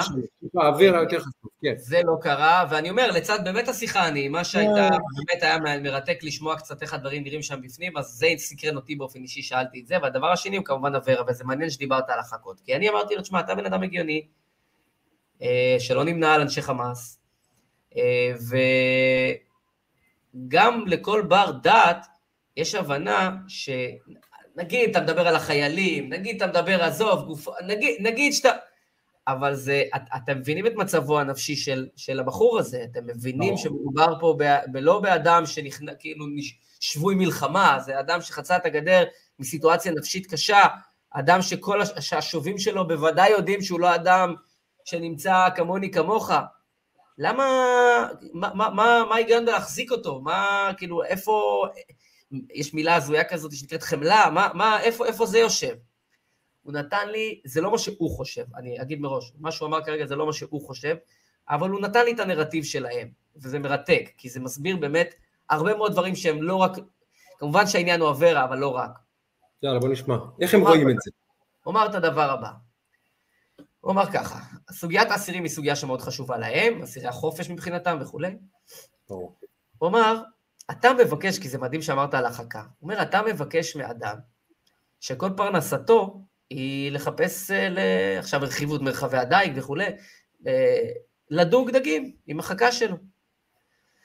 ועכשיו הוא בא אליו בא אליו לחכה שלו, הוא מתפלל לדבר כזה, הגיע אליו דג סלמון ייחודי מאוד שלא נמצא בכלל באזור הזה, דג שמן שלא רואים כזה דג, שהוא מאוד מאוד מיוחד, מגיע אליו, הוא בא אליו לחכה, הוא תופס אותו מהחכה, מוציא אותו, ואתה אומר לו, לא, לא, לא, תקשיב, זה דג מיוחד תחזיר אותו למים, אל, תתפר... אל תאכל אותו, אל תתפרנס איתו, אל, ת... אל, ת...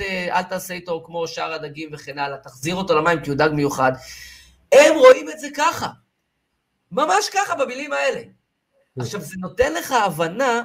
איזה ערך יש, מה, הם חושבים שהם כאילו... עכשיו, תבין, זאת מציאות אחת. מציאות אחת, חד גונית, וכך ורק כך רואים את זה. עכשיו, הוא אמר לי את זה, אני, אני מציין, זאת לא דעתו האישית. אז אבל... רגע, אם אברה הוא דג סלמון נדיר, אז מה זה גלעד שליט? זה לזכות בלוטו. יפה, אז הם, הוא אומר, אני, כאילו, שוב, לא הוא ברמה האישית, הוא אומר, החמאס לא יחזיר אותו בשום צורה באיזו התנדבות, כי הוא מצפה לקבל עליו בונבוניירות, הוא מצפה לקבל עליו אה, פרנסה מאוד משמעותית.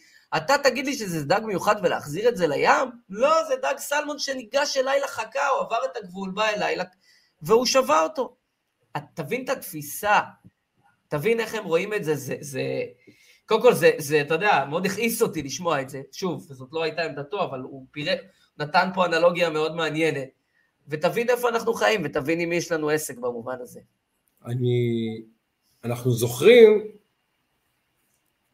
לפחות בהיבט הציבורי, כאשר ישראל קורא לפעמים לא אחת... זה הרגיז אותך עכשיו כמו שזה הרגיז אותי כששמעתי את זה, או שזה... כן, כן, אני אגיד לך למה זה הרגיז אותי, הנה זאב מצטרף, אני אגיד לך למה זה הרגיז אותי. זה מרגיז מכיוון ש... כל הזמן אנחנו מדברים על ההבדל בין התרבויות, ההבדל בערכים, ההבדל במוסר, ההבדל בהרבה דברים בין העמים. ואני יודע שאם היה מגיע לישראל עטוף בדגלי חמאס, כמובן שאם הוא לא מנסה לפגוע באף אחד, כן?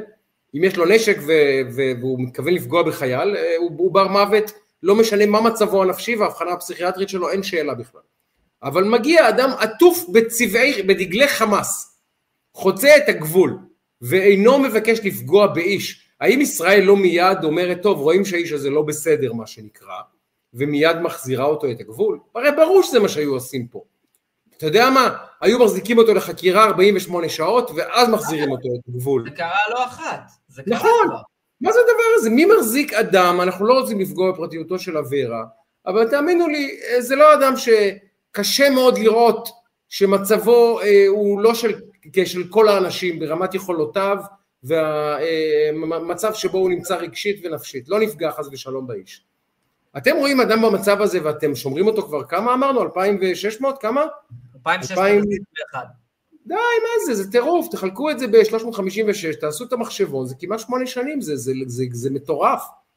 איזה דק סלמון הם מחזיקים? טוב, אני רואה שזאב כבר פה, בוא נגיד שלום לזאב. רק אני לא רואה אותו?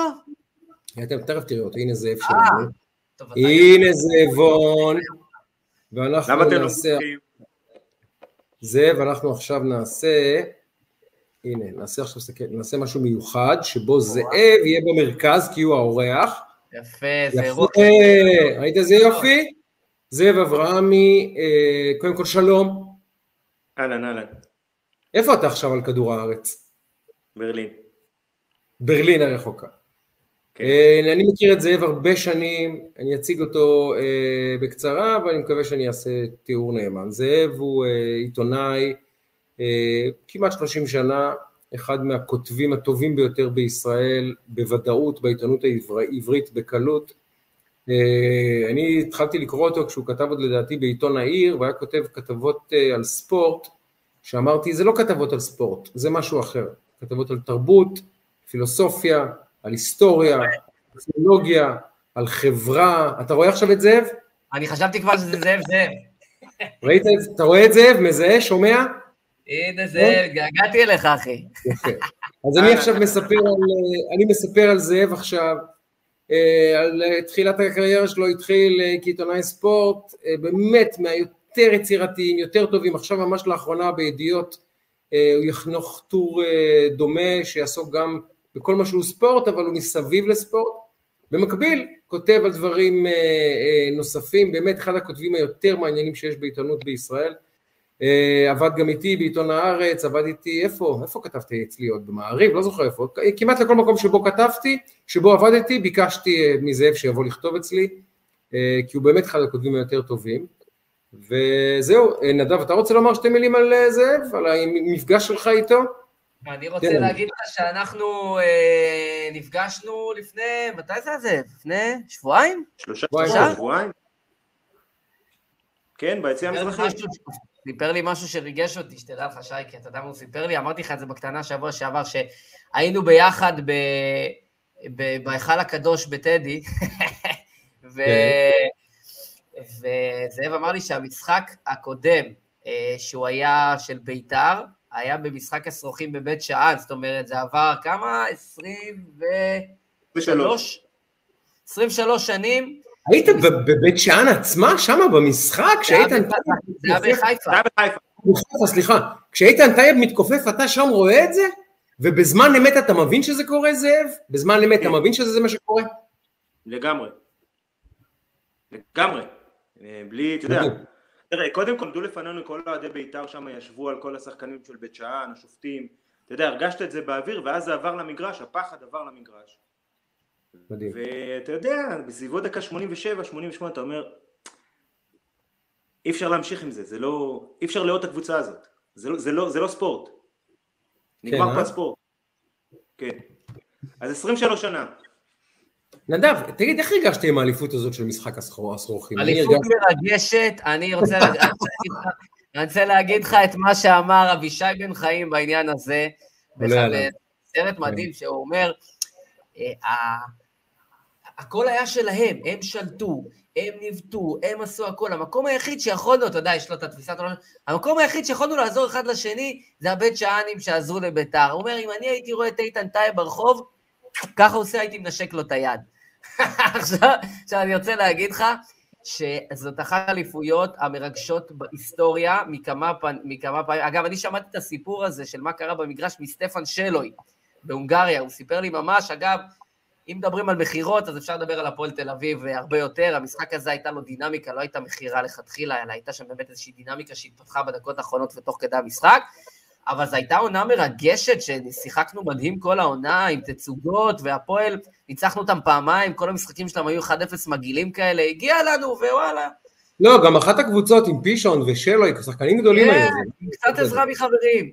אז אני מרגיש מאוד טוב עם האליפות הזאת, היא ריגשה אותי, וכל פעם שאני רואה את הקטע הזה שרואים את המסך, אפרופו אנחנו, המסך המפוצל, ועוברים, נדמה לי זה היה רמי וייץ, אומר, רואה את האוהדים של הפועל פורצים למגרש, ונדמה לי זה היה בשכונת התקווה, או בבלומפילד, לא זוכר, יורדים למגרש, משתוללים, וקופצים ופותחים שמפניות וזה, ואז בינתיים, אתה יודע, זה לא היה אז אה, פייסבוק, טוויטר וזה, לוקח כמה רגעים, בינתיים כבשנו את השער הניצחון, והם uh, עדיין חוגגים, ואז הוא אומר, אבל הם לא יודעים, ואז אתה רואה אותם נש- נשכבים על הרצפה, עכשיו הם יודעים, עכשיו הם יודעים.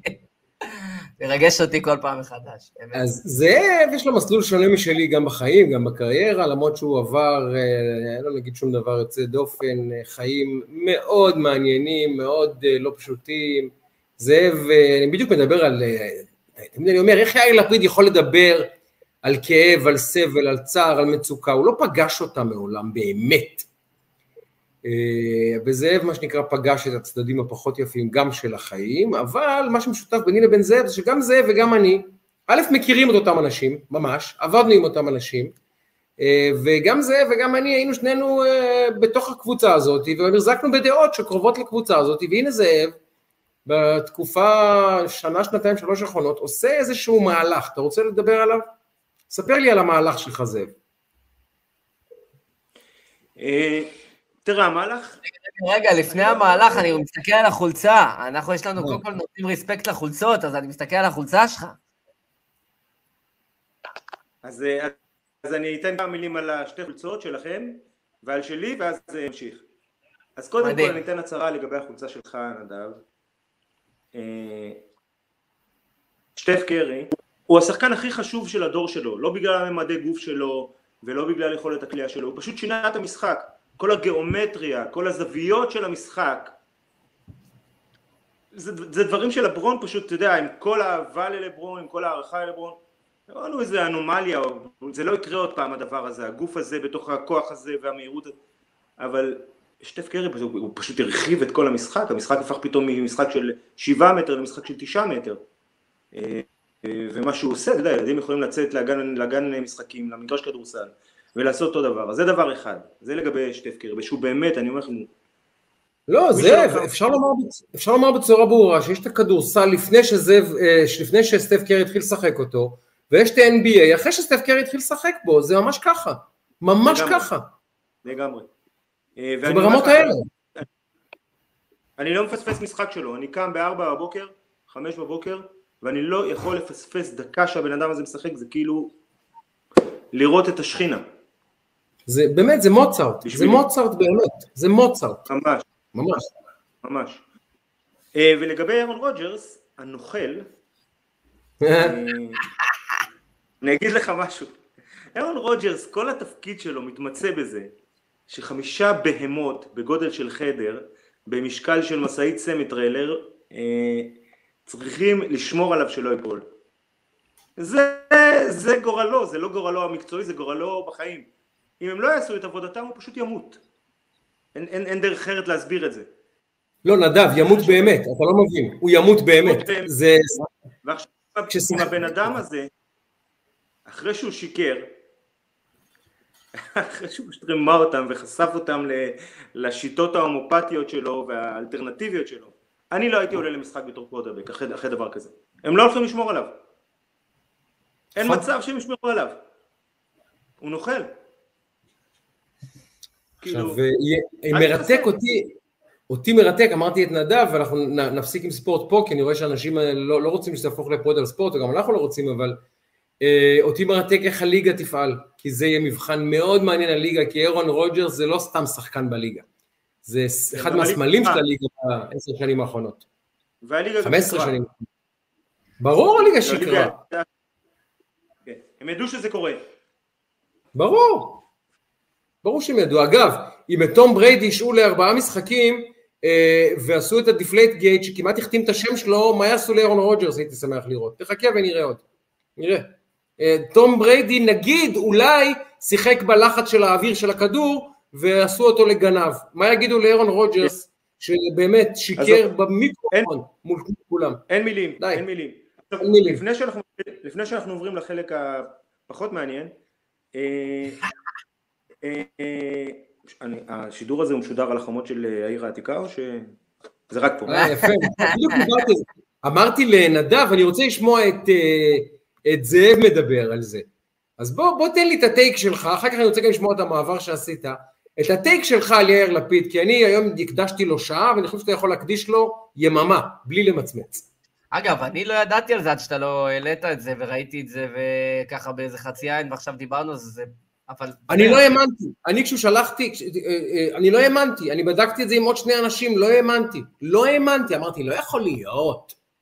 זה קרה. כן, זאב. מה זה קשור אליו בכלל? איך, איך, איך הוא קשור לעניין הזה? אני לא, אני לא מבין, אבל בסדר, נגיד. אה, אני, חו- אני חושב ש, ש, שמה שקרה היום, מה שקרה אתמול עם עילעיל, ש... כל הדברים האלה, אה, אני חושב שהם, אה, וזה גם מתקשר למה שקרה לי, למעבר שלי, זה בעצם איזה סוג, של עוד שלב בתהליך של בלפור. אני חושב שמה שאנחנו רואים היום, זאת אומרת גם מבחינת לפיד, גם מבחינת הממשלה הזאת, גם מבחינת עידית סילמן, מיכאלי וכולי, אה, שעוד נדבר עליהם, זה פשוט שיאה של התופעה, אה, אה, או לא שיאה, עוד, עוד חלק חשוב בתופעה הזאת, שבו שני דברים קרו מהם, אחד הוא התשליך, מה שאני קורא לו התשליך, אנחנו אומרים עליכם כל מה שאנחנו הולכים לעשות, אנחנו נגיד עליכם שאתם הולכים לפרוץ לבית ראש הממשלה אחרי בכלל שפרצנו לבית ראש הממשלה, שניסינו לפרוץ. אנחנו נגיד עליכם שאתם ממנים כשאנחנו כבר ממנים. אה, אז זה, זה, זה חלק אחד. והחלק השני הוא, אה, ומבחינתי לפיד הוא, הוא מאוד דומיננטי בנושא הזה כי לדעתי הוא ראש המחנה, הוא ראש המחנה שלנו מותר לכם אסור. אה, מותר לי לקחת כספים קואליציוניים, מותר לי נורבגים, מותר לי, מותר לי הכל, למנות, למנות שני בני משפחה לתפקידים. מותר לי הכל, ובמותר לי הכל, עכשיו במותר לי הכל, זה, זה, זה, זה הולך לעוד שלב, אה, אה, לפיד הוא, הוא אה, מרצה כמעט מדי יום בציוצים שלו, חוץ מהנפגשתי עם זה וזה והבטחנו שנעשה ככה וככה, הוא, הוא כל יום מרצה נגד אלימות. כל יום, כל יום איזו הרצאה נגד אלימות, האלימות תגמור אותנו, היא הורגת יותר מסרטן. בן אדם, אתה, אתה, אתה, אתה הבן אדם שהמציא את אנחנו נורמליים ואתם לא נורמליים.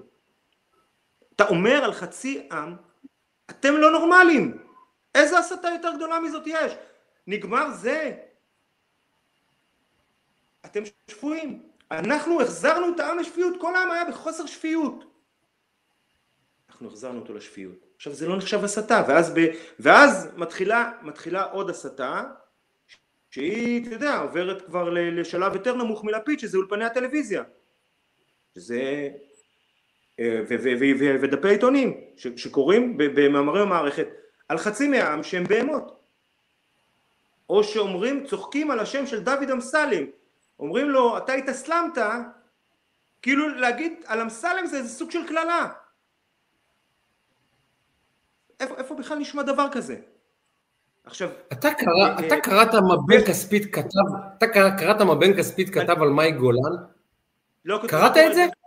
לא, לא קורא את בן כספית. אז, אז אני מצטט את בן כספית מהראש, זה המשפט, זה, הוא כתב אותו על, אה, הוא כתב על מאי גולן, שהוא כרגיל, ואז הוא כותב את המשפט המדהים.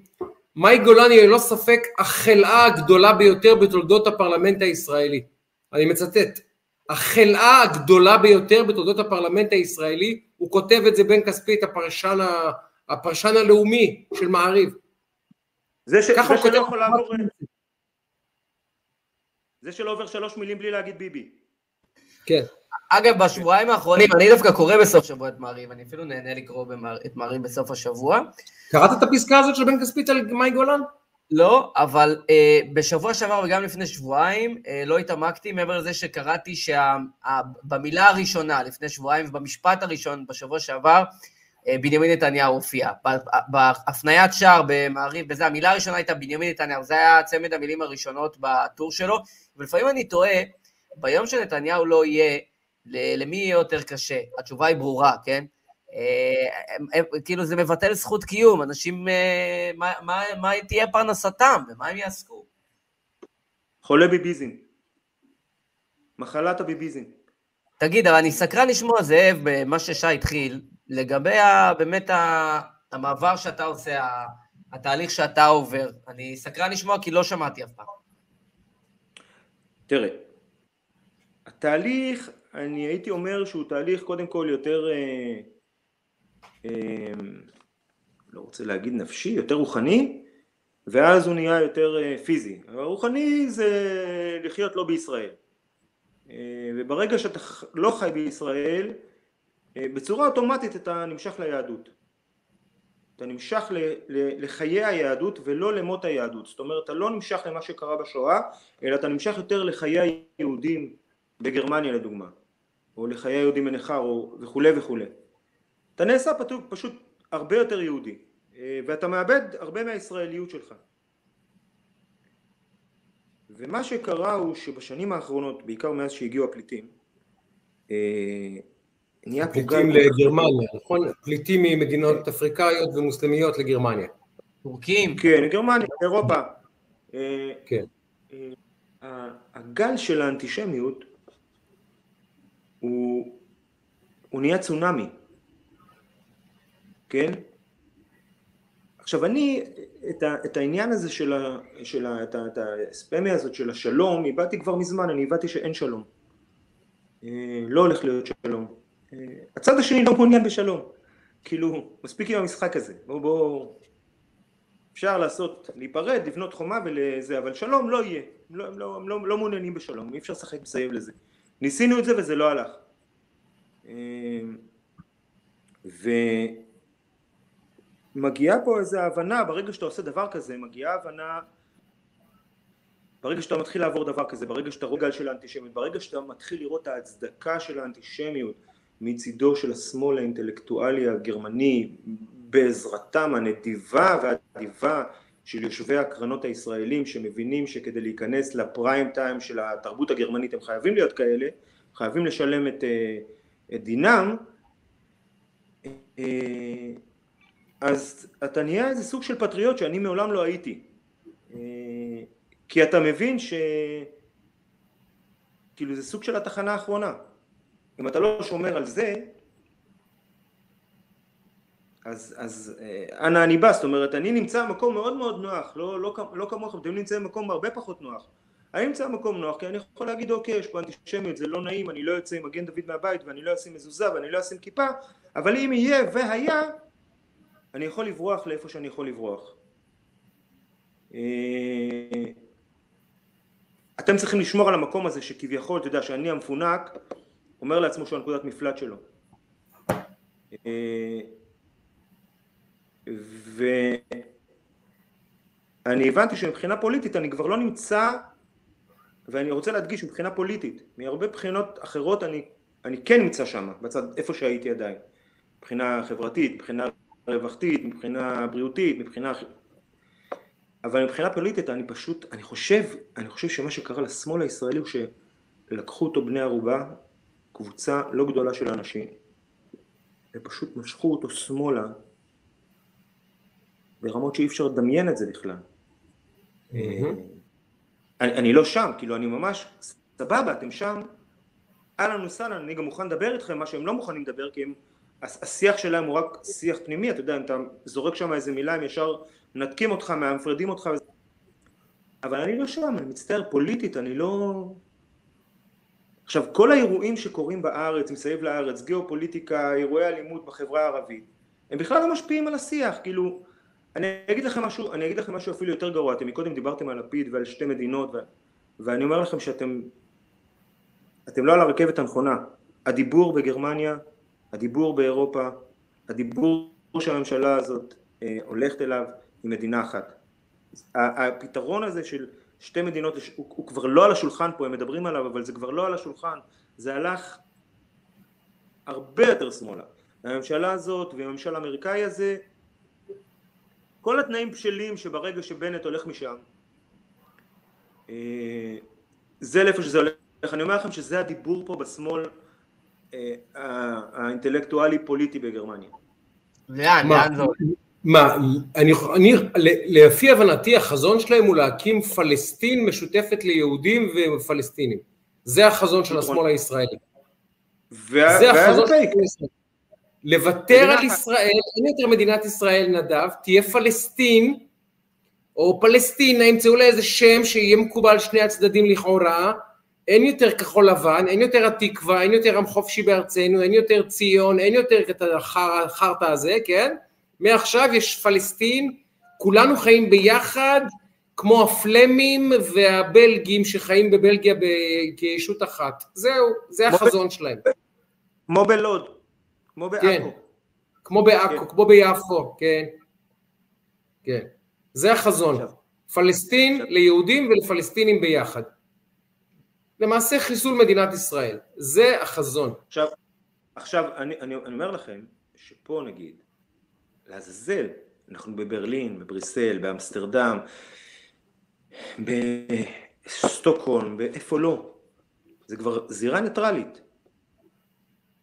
אתה בא, what the fuck, כאילו, איך זה יכול להיות שזה, איך אתם מביאים את המלחמה לפה? איך הצלחתם לעשות את זה? אתה יודע, אתה ממש בא ואומר, איך אתם מצליחים להביא את כל הנגטיביות הזאת ולהביא אותה גם לפה, ברחנו משם לעזאזל. ואתה מבין, אתה יודע שזה... זה הרבה יותר גדול מזה. במה זה בא לידי ביטוי? כאילו, איך אתה רואה את זה? רוצים את 48, רוצים את... מה זה בא לידי ביטוי מה? את מה שאתה, מה שאתה מדבר עליו, כאילו איך זה, איך זה, איך אתה מרגיש את זה, איך זה בא לידי ביטוי, שאתה אומר מביאים את המלחמה הזו לכאן, מביאים את הנגטיביות לכאן וכולי. קודם כל, קודם כל אה, ברמה האישית, אה, יש את אחד, אחד הדברים באמת הכי, הכי עצובים שאני יכול לחשוב על עצמי, ואתה יודע, עברתי כמה דברים עצובים ואני די זקן כבר. זה העניין הזה, שלפני שאתה יוצא מהבית, אתה עושה איזה צ'קאפ, ומתחיל בצנזורה עצמית. אוקיי, יש מילה בעברית בחולצה הזאת? לילדה שלי יש מגן דוד בשרשרת? אה, עכשיו אתה יודע, איפה זה נשמע בכלל? מי, מי יוצא החוצה ככה? איפה? יש גרמני אחד שמגיע לישראל ואומר, אני צריך להרהר בדבר, האם אני אדבר בגרמנית? אה, האם אני אלך עם צלב או לא אלך עם צלב? עכשיו, אין פה גם אף אחד כזה שהוא מאיזה מניין אחר שמגיע, שהוא צריך לעבור את זה, לא איראנים, לא פלסטינים, לא מוזמביקים ולא שוודים. אז עוד פעם, יש פה שוב את החיבור ליהדות, שאתה מבין עוד פעם שהרדיפה היא רדיפה והיא תמיד תהיה רדיפה. אה, עכשיו, יש לזה עוד, עוד איזה נגררת. הישראלים בברלין, אה, הם המציאו איזה אה, נוסחה חדשה. דרך אגב, הם גם אלה שמריצים את פתרון המדינה אחת. אבל הם הריצו פה, או הם הצליחו אה, לשלב בתוך השיח הגרמני איזה אה, משוואה שאומרת אה, מכות ליהודי בגרמניה, בבריסל, בכל מקום באירופה, בעולם, גם בברוקלין. אה, זה בסדר, מותר. למה מותר? מדיניות נתניהו. עכשיו, תראה, אני לפני שלוש שנים יצאתי להפגנה, לבד, יצאתי להפגנה לבד בשוק, בשכונה מפונפנת בפרנצלאוברג, עמד שם אה, מוכר פלאפל ו... והיה צועק על יהודים, דוברי עברית, אה, אה, ישראלים, mm. היה צועק עליהם, איך רבית, צועק עלינו קללות, חבל שהיטלר לא גמר את העבודה שלו, ואני באתי להפגין שם. והיו באים הגרמנים אליי, אמרו לי, על מה אתה, על מה אתה מפגין? אז הסברתי להם על מה אני מפגין. ואז הם אמרו לי את המשפט הלא יאומן הבא. אמרו לי, כן, אבל בוא נדבר על ישראל. חבר'ה, אני גר פה. אזרח גרמני, אני רוצה לבוא לפה ביום שבת ולקנות פרחים לאשתי. בוא אחרי זה נבוא לבית קפה, אתה רוצה לשבת על ישראל, אני אראה לך כמה בור ועם הארץ אתה לגבי מה שקורה בארץ, סבבה. אז אה, תראה, יש רשות. יש רשות, יש רשות גם, לדוגמה מהרשות השופטת. הרשות השופטת, היה פה שופט לפני שש שנים שהצדיק שריפה של בית כנסת בוופרטל, שחרר שלושה פלסטינאים שעשו זאת, וטען שזה בסדר, זה היה רק הפגנה נגד אה, אה, המתקפה של צה"ל בעזה. אז מותר לשרוף בגרמניה, מותר לשרוף בתים, בסדר, בקטנה. אני רוצה... שום דבר לא קורה בהיסטוריה. אני רוצה זאב לשאול אותך אם אני, אני, מן הסתם אנחנו משוחחים גם אה, שלא באמצעות הפודקאסט, ואני יודע שהמפגש שלך עם הרבה מאוד מה, אה, נקרא לזה הישראלים שנמצאים בברלין, וגם המפגש עם השמאל הפרוגרסיבי האירופאי, השפיע מאוד על הדרך שבה אתה גם חווה בכלל את מה שמתחולל בישראל. כלומר, חלק גדול מהתהליך שעברת, או מהמסע הזה שאתה אה, בעיצומו, כרוך גם בעובדה שאתה פגשת, אני חושב שבברלין יש אחד מהתאים הרדיקליים ביותר של השמאל הישראלי, אולי הכי רדיקלי שיש. הכי רדיקלי. ואני, אז, אז, אז בוא קצת תספר למאזינות ולצופים שלנו, ולמ, ולמאזינים שלנו ולצופות שלנו, באמת משהו על הרדיקליות, הבאמת, אני מכיר סיפורים שסיפרת לי, בלתי נתפסים, של ישראלים שנמצאים בברלין. רדיקליות שמאל מזעזעת ממש, מפחידה. תראה, קודם כל, אה, תראו, קודם כל יש את העניין הזה של, שאני קורא לתופעת ברן בראונס, שזה תופעה שאומרת, אה, אה, שאומרת לישראלים דבר כזה, אתם רוצים להצליח בברלין, אתם רוצים להיכנס לעולם האקדמיה, אתם רוצים להיכנס לעולם התקשורת, לעולם התרבות, לעולם בכלל, רוצים להיות די-ג'אים, אהלן וסהלן, אבל אה, אתם צריכים להיות אה, יהודי המחמד שלנו. ויהודי המחמד צריכים לספק כל הזמן סחורה. ולספק סחורה זה לכתוב כתבות בעיתונים, ולטנף על ישראל, להגיד על ישראל, אם אתם הייתם יודעים בכלל מה הגרמנים בכלל חושבים, זאת אומרת כל האמירות האלה שמתרחש רצח עם או טיהור אתני בישראל. טיהור אתני. אה, אז, אז זה, זה מגיע מהמקומות האלה. בימים שתוקפים פה ישראל על ימין ועל שמאל. אנחנו חיינו תחת הרושם שהגרמנים חיים עם, עם רגשות אשם קשים מול הסיפור הישראלי והיהודי, ושישראל היא סוג של, אה, אתה יודע, אה, מחוץ לתחום, בהיבט של לכלוכים. מסתבר שהגרמנים עשו את ה... מה שנקרא, they turn the corner, כמו שאומרים האמריקאים בהיבט הזה, והם עכשיו, אנטישמיות שם היא הרבה יותר נוכחת, ברחוב. וביומיום ובשיח ובתקשורת. כן, קודם כל, אתה יודע, צריך, צריך, צריך לחלק את זה בין שני דברים. יש את, את המוציאים לפועל, שזה הימין הקיצוני וה, והאסלאם הקיצוני. הם, הם אלה שמוציאים. כדי שכל זה יקרה צריך שתהיה איזה סוג של הגות אינט, אינטלקטואלית שתסביר, אוקיי, למה אתם צריכים להסביר, למה, למה אתם צריכים להרביץ לאנשים האלה? למה אתם צריכים להכות בהם? למה אתם צריכים להרביץ להם? למה אתם צריכים לירוק עליהם? למה אתם צריכים אה, לשפוך דברים על בן אדם שהולך עם חולצה עם סמל של צה"ל עליה. אה, אז קודם כל זה זה. עכשיו הדבר השני הוא שבגרמניה אה, הם לא הצליחו פשוט לעשות את המעבר הזה בין האשמה שאתה יודע בעיניי כבר לא קיימת, לא בדור הזה. איזה אשמה יש לי כלפי הדור הזה? האשמה כלפי הדור הזה היא כבר אשמה חדשה על מה שקורה עכשיו. זאת אומרת, במקום לקחת אחריות, הם נתפסו באשמה שלהם, שהיא לא שלהם בכלל, ואמרו לישראלים, אוקיי, בואו, תנו לנו יד, אנחנו... ועכשיו עכשיו השיח הוא כזה, הגרמני אומר, קשה לי מאוד גם להאשים אותו בסופו של דבר, כי, כי, כי נגיד אם אתה נתקע לאיזה שיחת סלון, אז הוא אומר לך גם, כן, אבל החבר היהודי שלי אמר לי שהיה טיהור אתני. החבר הישראלי שלי בכלל אמר שחיילי צה"ל הם יורים בילדים, אה, אתה יודע. כן, מכירים את הסיפורים. זה, זה ממש אה, פרוטוקולים של זקני ציון ויהודים שותים דם של אה, ילדים כדי להכין מצות. זה פסח. זה ממש תגיד, בסיפורים ברמות האלה. תגיד, כן. כמה שנים אתה בגרמניה? 13 שנים. 13 שנים. אני, האמת, בעזרת השם, בסוף החודש מתכנן לפגוש את אחי הכי גר בקלן, ב... דיברנו על זה קצת, הוא גר בקלן, אה, אז אנחנו מתכננים לקפוץ לפגוש אותו, לא יודע אם זה יהיה, זה כנראה יהיה בהולנד בדרך, אבל אה, אה, לקפוץ לפגוש אותו, וא', מרתק ומסקרן מה שאתה אומר, כי הפערים בין, אתה יודע, אנחנו, איך שאנחנו רואים את הדברים שקורים שם, אפרופו מה שדיברתי על עזה קודם, להבדיל, אבל איך שהדברים נראים באמת, ואני סקרן, כי נפגשנו פה לפני...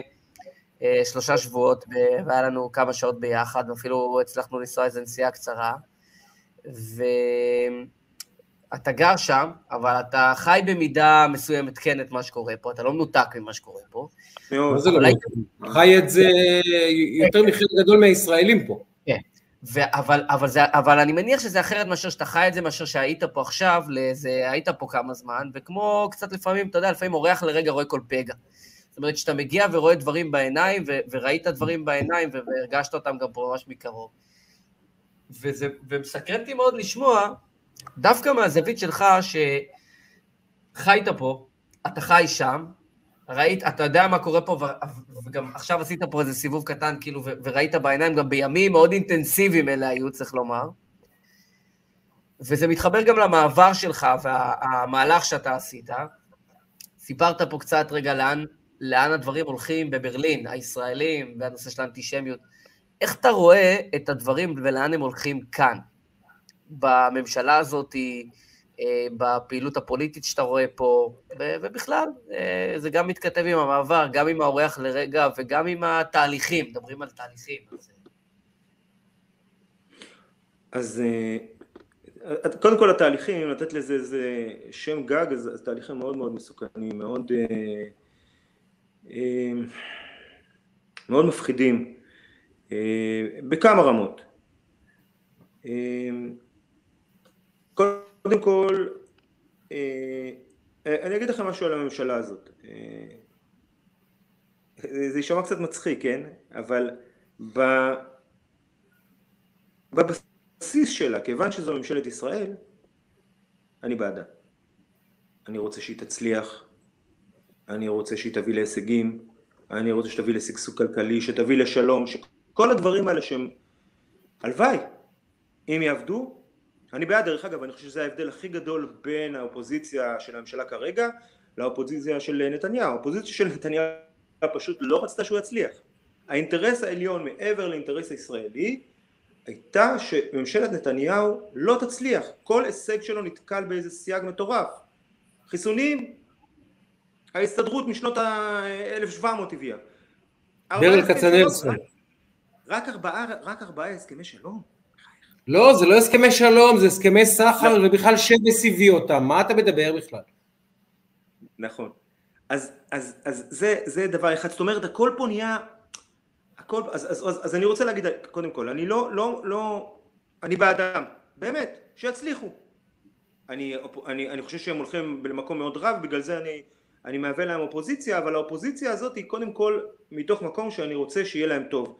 ואני חושב שהיה עוד פעם חצי עם שלא רצה שיהיה פה טוב עד לפני ארבעה, חמישה, שישה חודשים. אה, אני גם לא כועס עליהם דרך אגב. אני יכול להבין את בנט ושקד וכל החבר'ה האלה שהלכו אה, וגנבו את המנדטים של אנשים שבחרו בהם, אה, חיסלו לחלוטין את רצון הבוחר, את, את, את לב ליבה של הדמוקרטיה, אבל אני יכול להבין אותם. כי בסופו של דבר מאוד נוח ללכת למקום שבו אף אחד לא מבקר אותך. אתה יכול לעשות מה שאתה רוצה ואלעד שרגא יישאר בדום שתיקה. אתה יכול לעשות מה שאתה רוצה, מנדלבליט השעון המעורר שלו הלכו לבטריות. אתה יכול לישון כמה שאתה רוצה ואף בן אדם לא יגיד כלום. אתה יכול לשקר במשפט של נתניהו, להודות בשקר שלך ואחד השופרות שם יגיד שאתה בעצם דובר אמת כי הודית בשקר. גליקמן, זה אחד המשפטים הגדולים, אחד המשפטים הגדולים, חשוב לדייק. גליקמן אומר ככה למי שלא, מי שפספס, ההוכחה ש... ההוכחה שישוע דובר אמת, היא שהוא אמר בפתח דבריו שהוא משקר. זה משפט שצייץ אה, אביעד גליקמן, הגאון המשפטי של רשת 13. ההוכחה שישוע דובר אמת, היא כי בראשית דבריו הוא אמר שהוא משקר. סיפור אמיתי, נאמר. כן, זהו, אין, אין מה להוסיף אחרי משפט כזה. אז, אז, אז אני אומר לכם עוד פעם, זה, זה מקום מאוד נוח להיות בו. אתה יכול לעשות מה שאתה רוצה, אתה יכול להגיד מה שאתה רוצה, וכולם איתך. אף אחד לא... מבקר, העיתונות בכלל לא מבקרת אותם. איזה מין עיתונות זאת? אני לא ראיתי בחיים שלי דבר כזה. תפקיד של העיתונות, התפקיד של העיתונות בתוך הדמוקרטיה היא אוטומטית ברגע שנהיית קואליציה להיות אופוזיציה. איפה נשמע דבר כזה? עכשיו לא רק שלא מצטרפים לאופוזיציה, משסים בהם את טובי, טובי הכלבים שלהם. מאמר מערכת קורא לאנשים, לחצי העם, לחצי הלא שפוי ולחצי הלא נורמלי, קורא לו בהמות. אני... איפה יש דברים כאלה? זה, זה, זה, זה כאילו, זה כאילו, יש כזה בסיינפלד, יש את הדבר הזה של הביזאר וורלד, שהכל mm-hmm. הפוך, הכל הפוך. כאילו, לאיפה אתה אמור ללכת? יש התקפות, יש התקפות, בהתקפות על הימין, כן? התקפות על הימין באופן קבוע הן התקפות על דיסטל, אמסלם, מיקי זוהר, ביטן. לעולם כמעט לא תשמע ביקורת על אדלשטיין, לא על... אמ, לא על... אה, יריב לוין. כן, לא, לא תשמע. עכשיו, יש את ההתקפות האלה, הן קיימות, אתה יודע, אתה יודע על, על, על איזה בסיס הן קיימות, ומתחיל פתאום קמפיין של אשכנזים שאומרים אנחנו הקורבנות, תוקפים אותנו. ברק רביד. אגב, ברק רביד. הוא סבל בכפר סבא, קראו לו אשכנזי, והוא מאוד נעלב. ויש גזענות נגד אשכנזים, והארץ מקדיש לזה מאמר, ואחרי זה עושה על זה פולו-אפ, ומתפתח שיח, ובאים על האשכנזים, ומתקרבנים ברצינות, אני אשכנזיות, כן? ואני צוחק להם בפרצוף. מה, אתם רציניים? אתם רציניים? זה בדיחה. זה לא יאומן. וזה נהיה נרטיב, זה נהיה נרטיב בהארץ. דופקים אשכנזים פה, זה לא יאמן. איזה משוררים, משוררים, באמת משוררים. האמת שזה קצת מצחיק. האמת שזה קצת מצחיק. עכשיו הנה, אני אתן לך עוד דוגמה. אני אתן לך עוד דוגמה, כן? אה, הדבר הזה עם עידית סילמן, אוקיי? הייתה תקיפה, לא הייתה תקיפה, לא יודעים. וואלה, אני האינסטינקט שלי, אני אומר לכם, שאני האינסטינקט שלי בתקיפה, היא תמיד להאמין למותקף. אני אומר, בן אדם לא יכול להמציא דבר כזה. עכשיו, נוצרה פה, נוצר פה איזה פער, שלא ידענו אם זה אמת, לא אמת, אם יש את כל הפרטים, אין את כל הפרטים.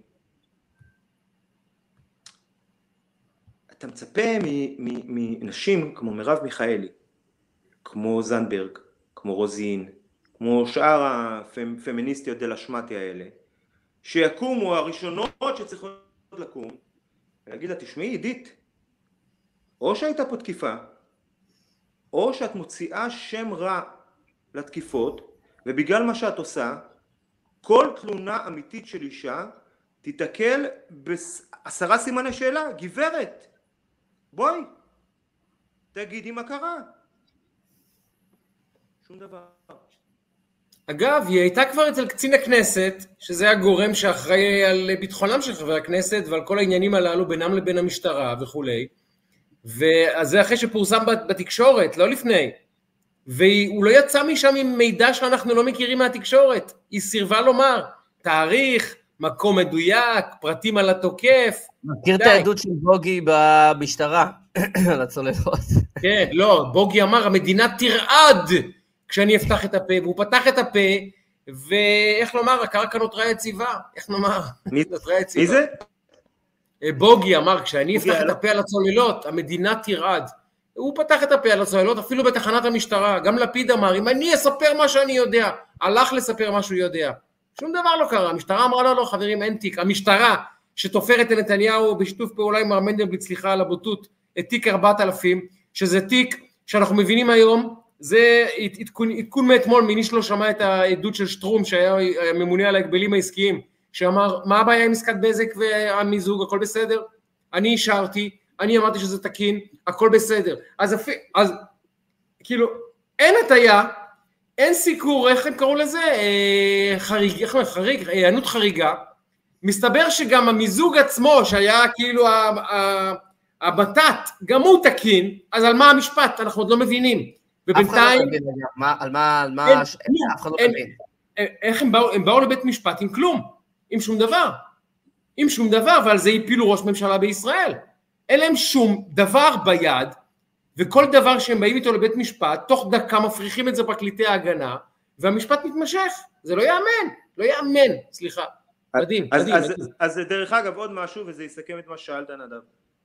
אה, אם אתה בא בתור אורח לרגע, ואתה באמת אה, קולט מה קורה, באמת קולט את אי המשילות בדרום, את חוסר הביטחון של האנשים באופן כללי, אה, אז אתה מבין שהלכה פה הדמוקרטיה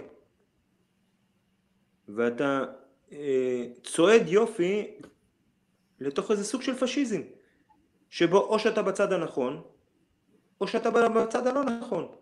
מוסי רז אתמול אמר... איך אמרה מיכל רוזין? הדעות הנכונות. מוסי רז אמר אתמול, צריך לקחת את הילדים של, אה, לא יודע, מתנחלים, או... וצריך לתת אותם למשפחות אומנות. אז, אז מה, מה ההבדל בין זה בדיוק לבין סין שלוקחת מוסלמים למחנות מעצר? אז זה אמירה, בסדר, הנה הוא שם את ה... הוא אמר, זה הצעד הבא שלנו. מדהים. באמת מדהים. אני רוצה, אני רוצה...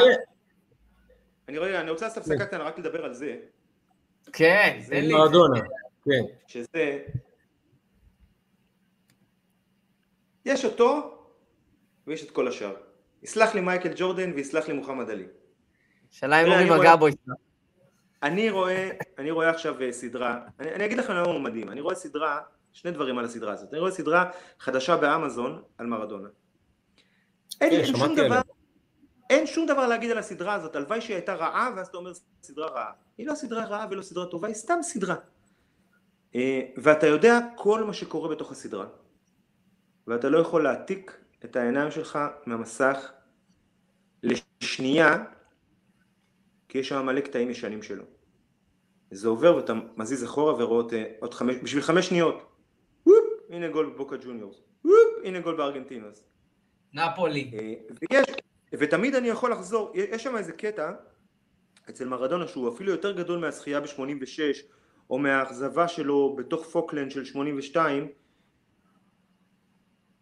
המעבר הזה של מרדונה מברצלונה, דוברת הספרדית, העשירה, התרבותית, הסופר אירופאית, שהוא לא מצליח בה, הוא נכשל בה. המעבר שלו לנפולי, המלוכלכת, המיץ של הזבל של איטליה, הענייה, נפולי זה לוד, מי שלא מבין מה זה נפולי באיטליה זה לוד. זה לוד, בלי לפגוע בלוד, שהיא נהדרת בישראל, אבל זה לוד. הוא עובר ללוד. וזה בעיניי, אני לא מכיר מעבר יותר מרגש מזה. אני לא, לא, אתה לא, כן לא מכיר. חושב- וזה נגמר בזה שהם קוראים לאוטוסטרדה הראשית בנפולי על שמו, ולאצטדיון בנפולי על שמו, ועכשיו מדברים גם אה, ל- לש- לקרוא לכיכר המרכזית בנפולי על שמו.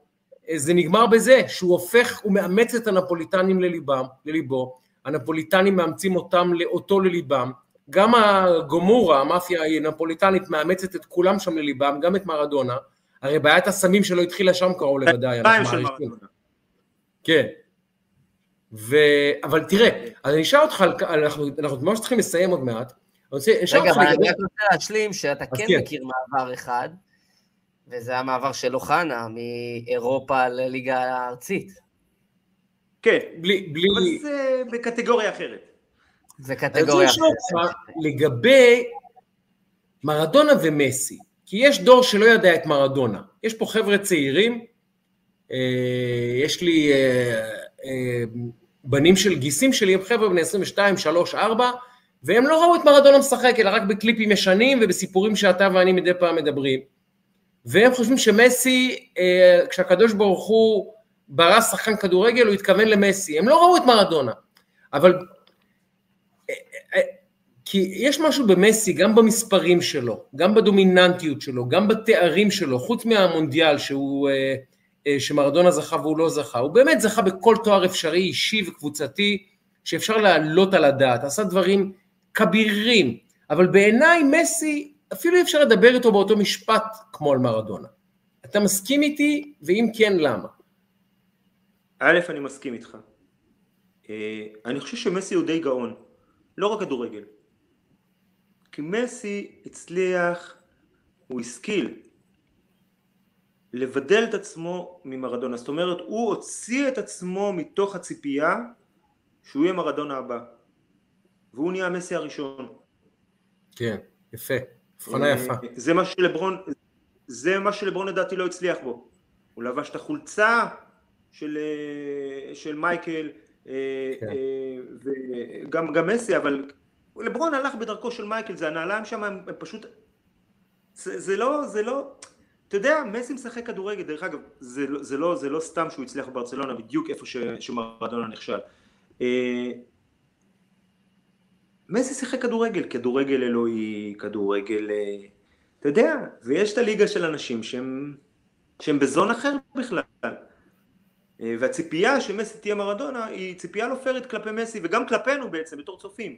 אתה מצפה שמישהו ייתן לך משהו שהוא לא קיים יותר, והוא גם לא יהיה יותר אגב, קיים. אני שואל את עצמי, האם מרדונה היה מצליח לשמור על אורח החיים הספורטיבי של מסי, להסתרחק, מצ... מסי בסופו של דבר זכותו לומר אורח חיים ספורטיבי, איש משפחה, לא מסתבך בשערוריות, ענייני מיסים. לא היה- אבל אז הוא לא, אפרופו הסדרה, אה, ברור.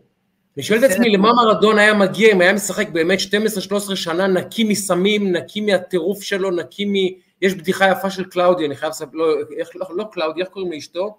ברח לי השם שלה. קלאודיה, קלאודיה. קלאודיה. קלאודיה, אשתו הראשונה, אחד הסיפורים היפים. היא אומרת, כשדייגו היה חוזר הביתה עם אה, זר ורדים בצבע אדום, ידעתי שהוא בגד בי. כשהוא בא עם זר ורדים אה, לב- לבן, ידעתי שהוא היה באורגיה. הבנת? זה קלאודיו מרדונה מספרת על מסי, על אה, מרדונה. זה סיפור שאי אפשר לספר על מסי. אי אפשר לספר על מסי בדיוק. סיפור כזה, אף אחד לא יאמין. אף אחד לא יאמין. על מרדונה כן תאמין את הסיפור הזה. אגב, אגב, אה, יש, אגב הסדרה, יש סרט אה, מעולה של אמיר אה, קוסטריצה. אמיר קוסטריץ, זה ברור. על מרדונה. פשוט מרדונה קוראים לזה. נהדר, כן, כן, סרט נהדר, אפרופו, אז הוא לא, הוא לא היה מרדונה אם הוא לא היה כל העניינים האלה גם יחד. בדיוק. אגב, איך בדיוק. אתה מסביר? הייתי שמח לשמוע, שאלתי את נדב לפני שבוע, איך אתה רואה את מה שקורה למסי בסן ג'רמן? הוא לא מצליח להבקיע, הוא לא מצליח, הקסם לא עובד, הקבוצה מגמגמת, איך אתה מסביר את מה שקורה שם? את מסי והכניסה שלו לא... לאירוע הזה. אתה יודע, אתה לא יכול לצאת, אתה לא יכול אה, להוציא, אה, אני יודע, מזלג למקלחת ותגיד לו, תתחיל לקלח אנשים. זה לא, אתה יודע, מה, מה, יש, לו, מה יש לו לעשות שם? מה, מה יש לו לעשות עם, עם השני אבל הוא עדיין מסי, הוא עדיין מסי, עדיין מסי, יש לו יתרון איכותי על 99.999% מהשחקנים בהיסטוריה. הוא עזב את ה-DNA שלו. זה היה ב-DNA שלו, הוא בא לשם בתור ילד. שיחק שם כל החיים. אתה יודע, זה לא... שמע, זה באמת, זה קשה. זה לא עובד, זה לדעתי זה עוד... כן, לדעתי זה עוד יכול להתחבר שם, אבל אין ספק שזה... זה אירוע אחר. ואגב, ברצלונה זה גם שיטה, אנשים לא יודעים, זה גם שיטת כדורגל, יש להם את השיטת משחק שלהם, הוא שיחק כל חייו בשיטת משחק פחות או יותר בנבחרת, קצת אחרת, אבל בגדול, הוא חונך לתצורת משחק מסוימת. אה, אגב, אני, אני רוצה לסיים בשאלה, אם כבר אנחנו על ענייני כדורגל, אבל זה קצת יותר מזה.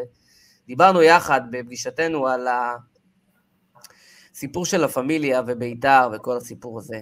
אני סקרן כן. לשמוע איך יצאת, אם יצאת מהמשחק שהיינו ביחד, אה, אם יצאת מעודד, בכל זאת לא היית במשחק של בית"ר איזה כמעט 30 שנה, אני סקרן לשמוע איך יצאת אתה עם התובנות, כי אתה בדרך כלל כותב ושואל, עכשיו אני, יש לי הזדמנות לשאול אותך בעניין הזה.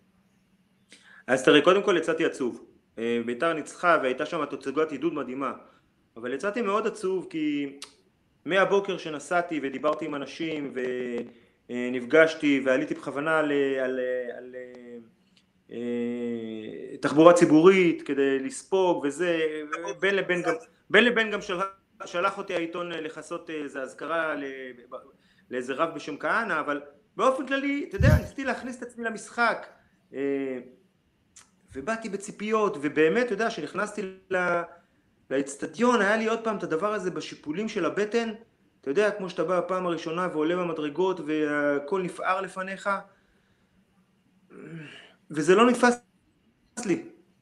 כאילו, זה לא שלי.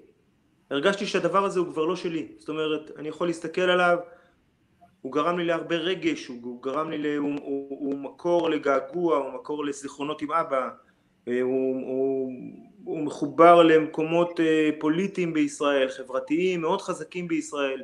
בשבילי בית"ר היא סמן מאוד חברתי של, אה, של, של ישראל ישראל השנייה, בוא, בוא נקרא לזה. וההתחברות הזאת היא, היא, היא, היא ממש, אתה יודע, אני ישבתי באצטדיון, כמעט בכיתי מזה. אז זה, זה ברמה האישית. ברמה היותר גדולה, תראה, קודם כל ברור שלאוהדי בית"ר נעשה עוול מטורף. אוהדי בית"ר, הסקציה הזאת של אוהדי בית"ר היא סקציה אלימה אה, ומבחילה. ואתה יודע שיש לעשות הכל נגדה.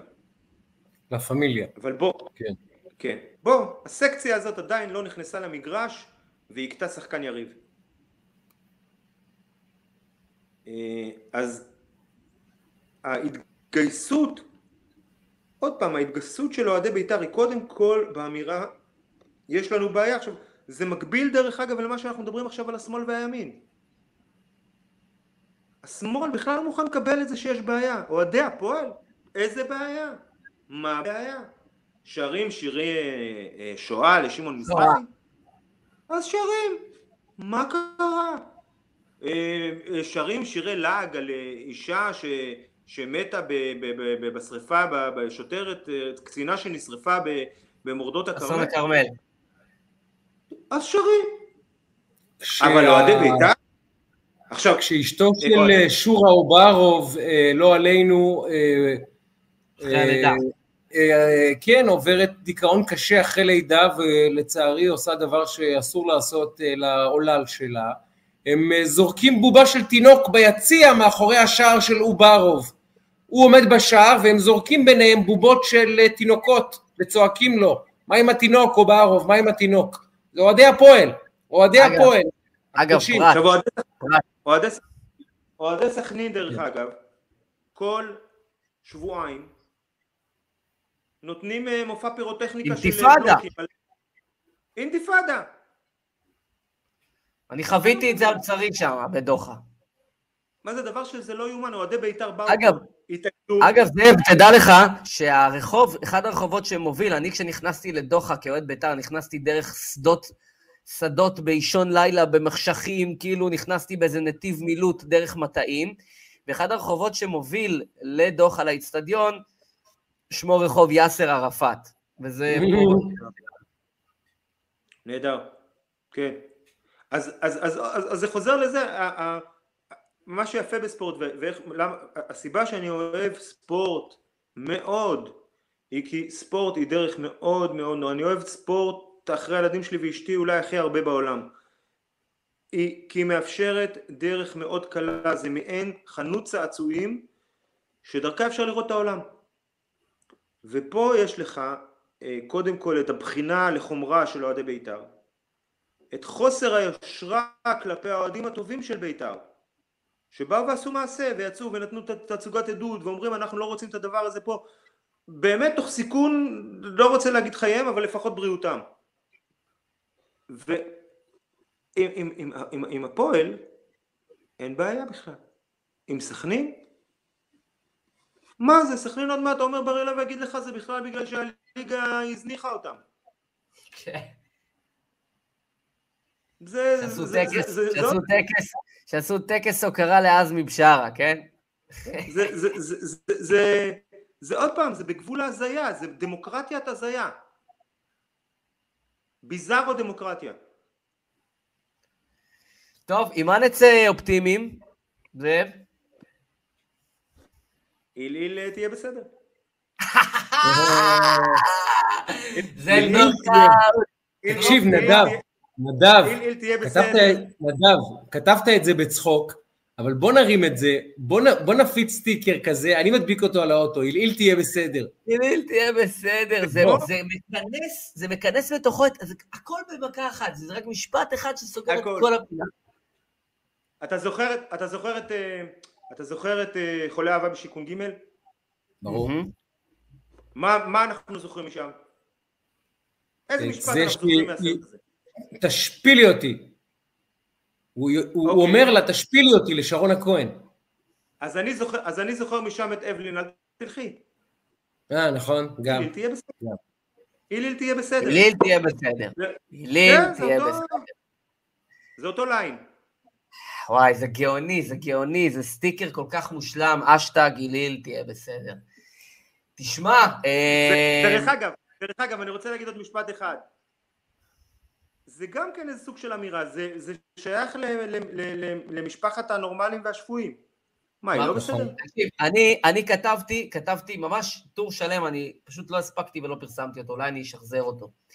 על הניתוח, אה, ניתוח תקשורתי, קמפייני, על הקטע הזה שהוא אמר, אה, מה הייתה האמירה המדויקת? של ממשלה נורמלית, של אנשים, אנשים אנשים נורמליים. נורמליים, כן. זה מה שנקרא קמפיין נגטיב שנובע מפוזיטיב. זאת אומרת, הוא אומר לך משהו פוזיטיבי, אבל בעצם זה קמפיין נגטיב אלים, דורסני. snuff כמעט, אלים. כמעט snuff, אה, אה, כמובן במובן הקופירייטרי, בכסות של positive. וזה דבר אגב, נורא ואיום. לפיד, מיום שהוא בשלטון, כל ציוץ, אנחנו והם, אנחנו והם, הוא ממש, מדברים על נתניהו מפלג את העם. הוא, נתניהו בחיים לא אמר אנחנו והם. מדי פעם הוא אומר השמאל או זה, אבל לפיד כל הזמן, אנחנו והם, אנחנו והם, אנחנו והם, כדי שיהיה חיץ אבל- ברור. ברור. לדעתי, לדעתי זה לא בא ממקום ש, שהוא מבין את זה בכלל. אבל הוא היום... מבין, לא, הוא מבין, מבין, מבין. אני לא בטוח. אני לא אני מסכים עם. זאב, אני מסכים עם זאב, יש שם רמת ניתוק רגשית, נדב, שאתה... אנחנו קצת מכירים את לא האיש. לאורך שנים. הוא מנותק רגשית ברמות שאתה לא מבין, נדב. זה רמת אה, נרקסיזם אחר. בשבילו זה איליל תהיה בסדר, הוא לא יודע מה קורה בכלל בירוחם. זה תהיה בסדר? אז היא לא תהיה דירקטורית בזה, מזה היא תהיה בסדר או לא בסדר? יש אנשים שאין להם מה לאכול. איליל תהיה בסדר. הוא, אני, אני אומר לכם באמת, לדעתי, אני רק אסיים את המשפט הזה. לדעתי הוא לא יורד לסוף דעתו של מה שהוא עושה, והוא פשוט מסית ברמות על. אין ספק. הוא ראש ההסתה. אני חושב שלפיד, אני מסכים איתך, לפיד היום הוא הדמות הכי מסיתה בשיח הישראלי, הוא עובד בזה, על זה האידיאולוגיה שלו, על זה הקטר הפוליטי שלו, על זה הוא בונה את האלקטורט שלו, על הבידול בין אנשים, על אנחנו והם, כי הוא הבין שאין לו מה למכור, אין לו שום דבר למכור, כלום בעולם, הדבר היחיד שיש לו למכור זה לא הם. ותצביעו לי כי לא הם, וזה עובד, ו- וזה עובד. ו- ואני רוצה לעשות, להגיד עוד משפט אחרון לפני ש... לסגור את כל העניין. מה כן. שלפיד עושה היום זה בדיוק התוצאה של בלפור. כי בלפור לא בא להחליף משטר. בלפור ברור. לא בא לנצח, היא לא באה אה, לתת אה, תוכנית פעולה. בלפור בא לחסל את הביביסטים. לחסל את הביביזם. לחסל את כל האנשים האלה שתומכים במה שהם חושבים שזה ביביזם. זה מה שזה בא, זה מה שקורה היום. אין מילים. אחרות לזה, זה מה, ש, זה מה שהם עושים, הם באו לחסל את חצי העם הזה. או שתהיו איתנו, או שאנחנו נחסל אתכם. זו צורת הדיבור, בהמות נחותות. זה צורת הדיבור.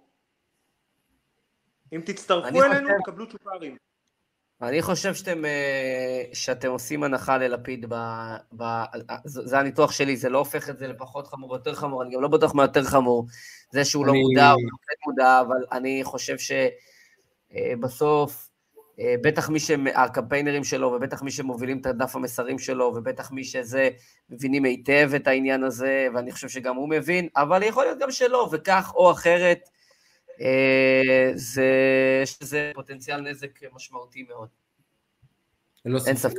אדם מאוד מאוד מסוכן יאיר לפיד, ומה שמסוכן בו זה שהוא נורא נורא מתעתע בנראות שלו ובמתק שפתיים שלו ובשפה של החיבוקים הכלליים האלה, והוא כאילו, הוא כמו איזה מוצר של עילית לילדים, איך אתה יכול לא לאהוב את זה? ואז אתה פתאום אומר, רגע, ממש. הוא ממש מסית, מסית ברמה, ברמה פרועה, והמגלומניה הזאת כן. של לשים תמונה שלך על חומות העיר העתיקה ולצטט את עצמך, ואתה נותן הוראה שזה יקרה, זה מדהים. זה מטורף. זה מדהים. טוב, יקירי, אנחנו- כן, אנחנו, יש לנו אות- אות- אותם של עוד מהשיחה עם אה, זאב כמובן, ממש, אנחנו ממש, לעשות זה לקבט ממש. מתישהו. ואני רוצה להגיד לכם, לכן ולכם, שכדאי לכם מאוד מאוד לעקוב אחרי זאב, אני קורא אותו. בשקיקה, אה, מרתק מאוד, עם אה, תפיסה מאוד מאוד ברורה, את חלקה נחשפתם כרגע, אבל אני מציע לעקוב גם אחרי הפוסטים, ובכלל, אז אה, א', היה לנו לעונג זאב, תודה רבה רבה שהצטרפת אלינו. תודה. אה, אני אגיד לך רק על מה שאתם אמרתם עכשיו, שזה הדבר הכי טוב בלהיות מזרחי. אנחנו לא מסמיקים. תודה. כיף אדיר, היה לי גם כיף מאוד לפגוש אותך בטדי בירושלים, וכיף. מאוד כאן. אה, אז תודה רבה רבה רבה. שייקה, תודה רבה רבה לך. אתה רוצה משפט סיכום בבקשה? אני רק אה, אגיד, אה, תראה, אנחנו לא לבד, אני אומר את זה גם למאזינות ולצופים שלנו, יש הרבה אנשים שמרגישים בודדים וזה, אה, גם זאב שם יושב בברלין ואני יושב פה ואני חייב להודות, גם זאב וגם אני עוברים דברים לא פשוטים מאחורי הקלעים, דברים אישיים, חברתיים, ניסיונות אמיתיים לפגוע בנו, גם בפרנסתנו, גם בשמנו, גם בחיינו, ממש. אבל אנחנו לא לבד, ואתם לא לבד, ואנחנו ביחד. וזהו, זה המסר שלי. אנחנו לא לבד, חבר'ה, תרימו את הראש. אתם לא לבד. אנחנו חווים פה חוויה קשה, קיצונית, יוצאת דופן, בדברי ימי העם, העם היהודי, ממש. אבל אנחנו לא לבד פה. אנחנו לא לבד, יש פה הרבה אנשים שמרגישים ככה ורואים את זה, ולאט לאט, לאט לאט, נתעורר מחלום הבלהות הזה, אני מקווה.